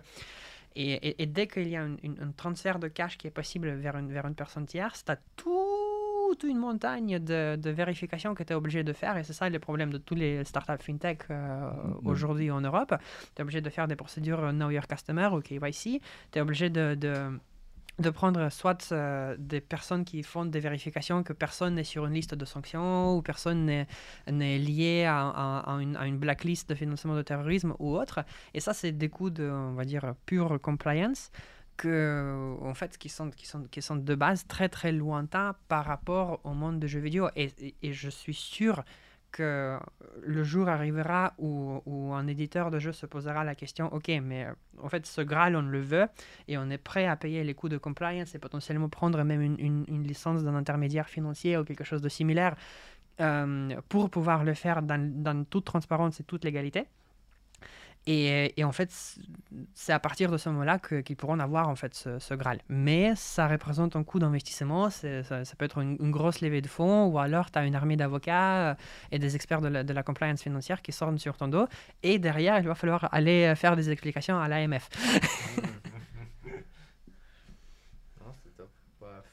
Est-ce que t'as- d'autres questions à poser ou Pas du tout. Ouais, c'est, Je, euh, Ça fait. on- on je me dis que je vais reconnecter tous mes comptes et tout revendre. je, je peux t'aider, si mais je prends ma commission. Allez, c'est parti. Il partage Mais- le ban aussi. Ouais, du coup, j'y joue plus. donc. Ouais, mais, mais en tout cas, là, on, on a duré un peu plus longtemps que les Stuff des Talks. Hein. Ouais. Ça Ah oui, on est 2h20. euh, 2h20 Merci pour de le, le temps, messieurs. Et, euh, de base, c'était d'être 1h30. Euh, Non, 2 heures de base, on est 19h21. 2h, c'est vrai que c'était 2h. Deux On, a- deux heures. on- on a poussé à 20 minutes plus. À... Putain, je On n'a pas parler. commencé à 19h, ça va. Exactement, on n'a pas commencé à 19h, mais on a tourné pas mal de temps et d'ailleurs c'était putain intéressant. Je dis tout le temps en fait, c'est tout le temps intéressant c'est truc c'est c'est parce que Flo il est là en fait, c'est parce que. euh, Oh, c'est il est beau. Oh là là. mais, euh, mais en tout cas merci les gars d'avoir participé à ce FD Talk. On, on espère que vous avez passé un bon moment d'ailleurs. Est-ce que vous avez kiffé euh, le petit échange? C'était- super, franchement. euh, On a pas mal digressé, hein, comme d'habitude. Ouais. on, on sort la thème. Non, quoi, on est resté quand même dans la thématique jeux vidéo hein, de A à Z. hein. On a fait un peu de politique. Ah oui. On a tout fait, on a tout Ouais, fait. Attendez, on- justement, il a un jeu politique, c'est pour ça. Ouais, ouais. Ouais, on va dire que c'était vaguement lié. Mais euh, non, non, on, on a fait, on a fait politique, on a parlé argent, on a parlé économie, on a parlé skill set euh, des entrepreneurs, Ouais. on a parlé. euh, Management. le quoi? Du management. Ouais, tout à fait. Ouais. Tu, tu- verrais parce qu'en fait tu, tu sais pas qui parle à cause des masques du coup t'es obligé de Ouais, je, regarder. je- je suis un peu perdu. Ah putain. euh, que- et, et en plus, avec le casque, du coup, vos voix ne sont pas pareilles. Ouais, non c'est sûr, non c'est sûr. Mais euh, en tout cas moi j'ai passé un très bon moment. Ah, mais, mais Euh, grand merci. Où est-ce qu'on peut vous retrouver les gars? Hugo, où est-ce qu'on peut te retrouver toi? Et bah. euh, À Station F, ouais, parce que... Station F, bureau 150. Bloc C, ouais. Mais Bloc sinon- 3 mezzanine. Mais sinon, euh, ouais, bah, les, les réseaux sociaux de, de Skilo, évidemment. Et, On euh, les mettra bien évidemment en description. et voilà. Et puis là, on, on- on lance. euh, on lance euh, bah, toi, t'es en, toi, t'es en clôture de, de Roadshow. Et puis nous, on lance le nôtre. Donc euh, voilà. S'il y a des intérêts pour le jeu vidéo, euh, venez nous voir. Euh, on, on mettra LinkedIn Hugo, son site, etc. Il y a une très belle photo corporate euh, Non, avec non, un non, très je vais beau costard. Je vais la changer. Non, je vais le screenshot, je vais l'afficher euh, quand il arrive J'ai une euh, photo déguisée en lapin crétin, ça sera mieux pour pour, pour séduire Ubisoft. Eh, Exactement. Ok, Mais ça, tu peux aller voir directement là-bas. Tu, tu, tu toques, je dis écoutez, il n'y a même pas de porte. T'as besoin de toquer. Tu, tu te poses et tu tapes la discute. Tu peux badger. Euh, et Pavel, où est-ce qu'on peut te retrouver nous? Euh, bah, si c'est pour le jeu, alors allez, allez sur nebulae.world. euh, et euh, donc, c'est soit pour devenir testeur, soit pour postuler, parce que là, on va recruter bientôt beaucoup, enfin assez massivement. Et si c'est pour me retrouver, bah, LinkedIn, je pense LinkedIn. Et puis, n'hésitez pas à suivre Nebulae, nos avancées. sur Instagram, c'est plus, on va dire, du concept art. Donc, on montre un peu les interfaces du jeu, nos, nos- nos Mm. petites espèces aliens. Sur Facebook, c'est plus, un peu plus du avec euh, bien sûr des touches graphiques aussi. Et euh, on euh, va, je pense, avec, avec l'arrivée de, de la levée de fonds, monter une chaîne Twitch pour en fait montrer le, le behind the scenes, euh, pour montrer comment est-ce qu'on travaille nos, nos- nos designers graphiques, euh, potentiellement parler de certaines features quand il s'agit de mécaniques de jeu et faire un débat avec, euh, avec l'audience. Donc voilà. Nickel, super. génial. Ah, merci beaucoup les gars. Euh, Flo, je te laisse maîtriser euh, ton outro magnifique. On va, dire, on va dire merci à ce beau gosse Ah derrière la caméra qui nous accompagne à chaque fois pendant des 2 heures, 2 heures et demie. Ma- ma- merci, merci. Mathieu. Mathieu Tolera sur LinkedIn. euh, à- à- Vous pouvez l'ajouter. directement. Et après, voilà, place euh, à l'outro du, du master de ce podcast. Oh là là, mais que d'honneur. Bien je- sûr, toujours. Je n'en peux toujours. plus. Ben, merci à vous les gars encore. Encore bon anniversaire Pavel. Ouais. Merci. C'était c'était cool. Euh, franchement, encore un échange bah, top hein, sur le jeu vidéo. On kiffe ça. Ouais, il faudrait faire une deuxième partie. C'est On espère vous voir sur French Joueurs Gaming quand même. hein. Ouais, Avec c'est plaisir. ça. Cool. Dès que vous voulez. hein. On utilisera Sponsorisé ou pas, les gars Nebulé et Skileo euh, en partenaire. Laisse-moi finir la levée. Après, on discute. Prenez votre temps, levez bien, levez bien. non mais ouais, vraiment cool. Merci pour le temps. Merci, on a, on a un peu, on a un peu duré, on était un peu en retard et tout, donc euh, merci vraiment, Et- et c'est d'ailleurs, cool. ça se voit que vous êtes Mm. pas foutus, les gars. Ah Parce que ouais, vrai, ce soir- ce, soir, PSG euh, Barça. Donc, euh, Ne, ne spoilons pas le résultat. non, mais je le connais même pas, le résultat. Il aurait bien aimé, mais il peut pas. Ouais, je suis euh, en FD Talk, donc euh, bon.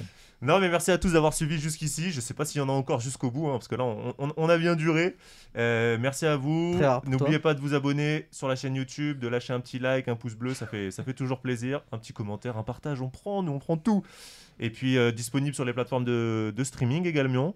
Est-ce que. Également? Oui, oui, j'ai bugué, tu peux le notifier. Exactement. j'ai- bien te casser les couilles. Et puis, bah, laissez un avis, un 5 étoiles de mémoire sur Apple Sur Podcast. Apple Podcast, un petit commentaire sur Apple Podcast, un commentaire sur YouTube, un commentaire de partout. et n'oubliez pas d'aller suivre bah, justement la page Instagram, la page Facebook Tous nos réseaux, tout- toute la promo. et Allez, les, et les réseaux également de nos invités qu'on vous mettra en, en description bien évidemment. prenez soin de vous. À bientôt. Bye. Ciao. Merci, ciao. Merci.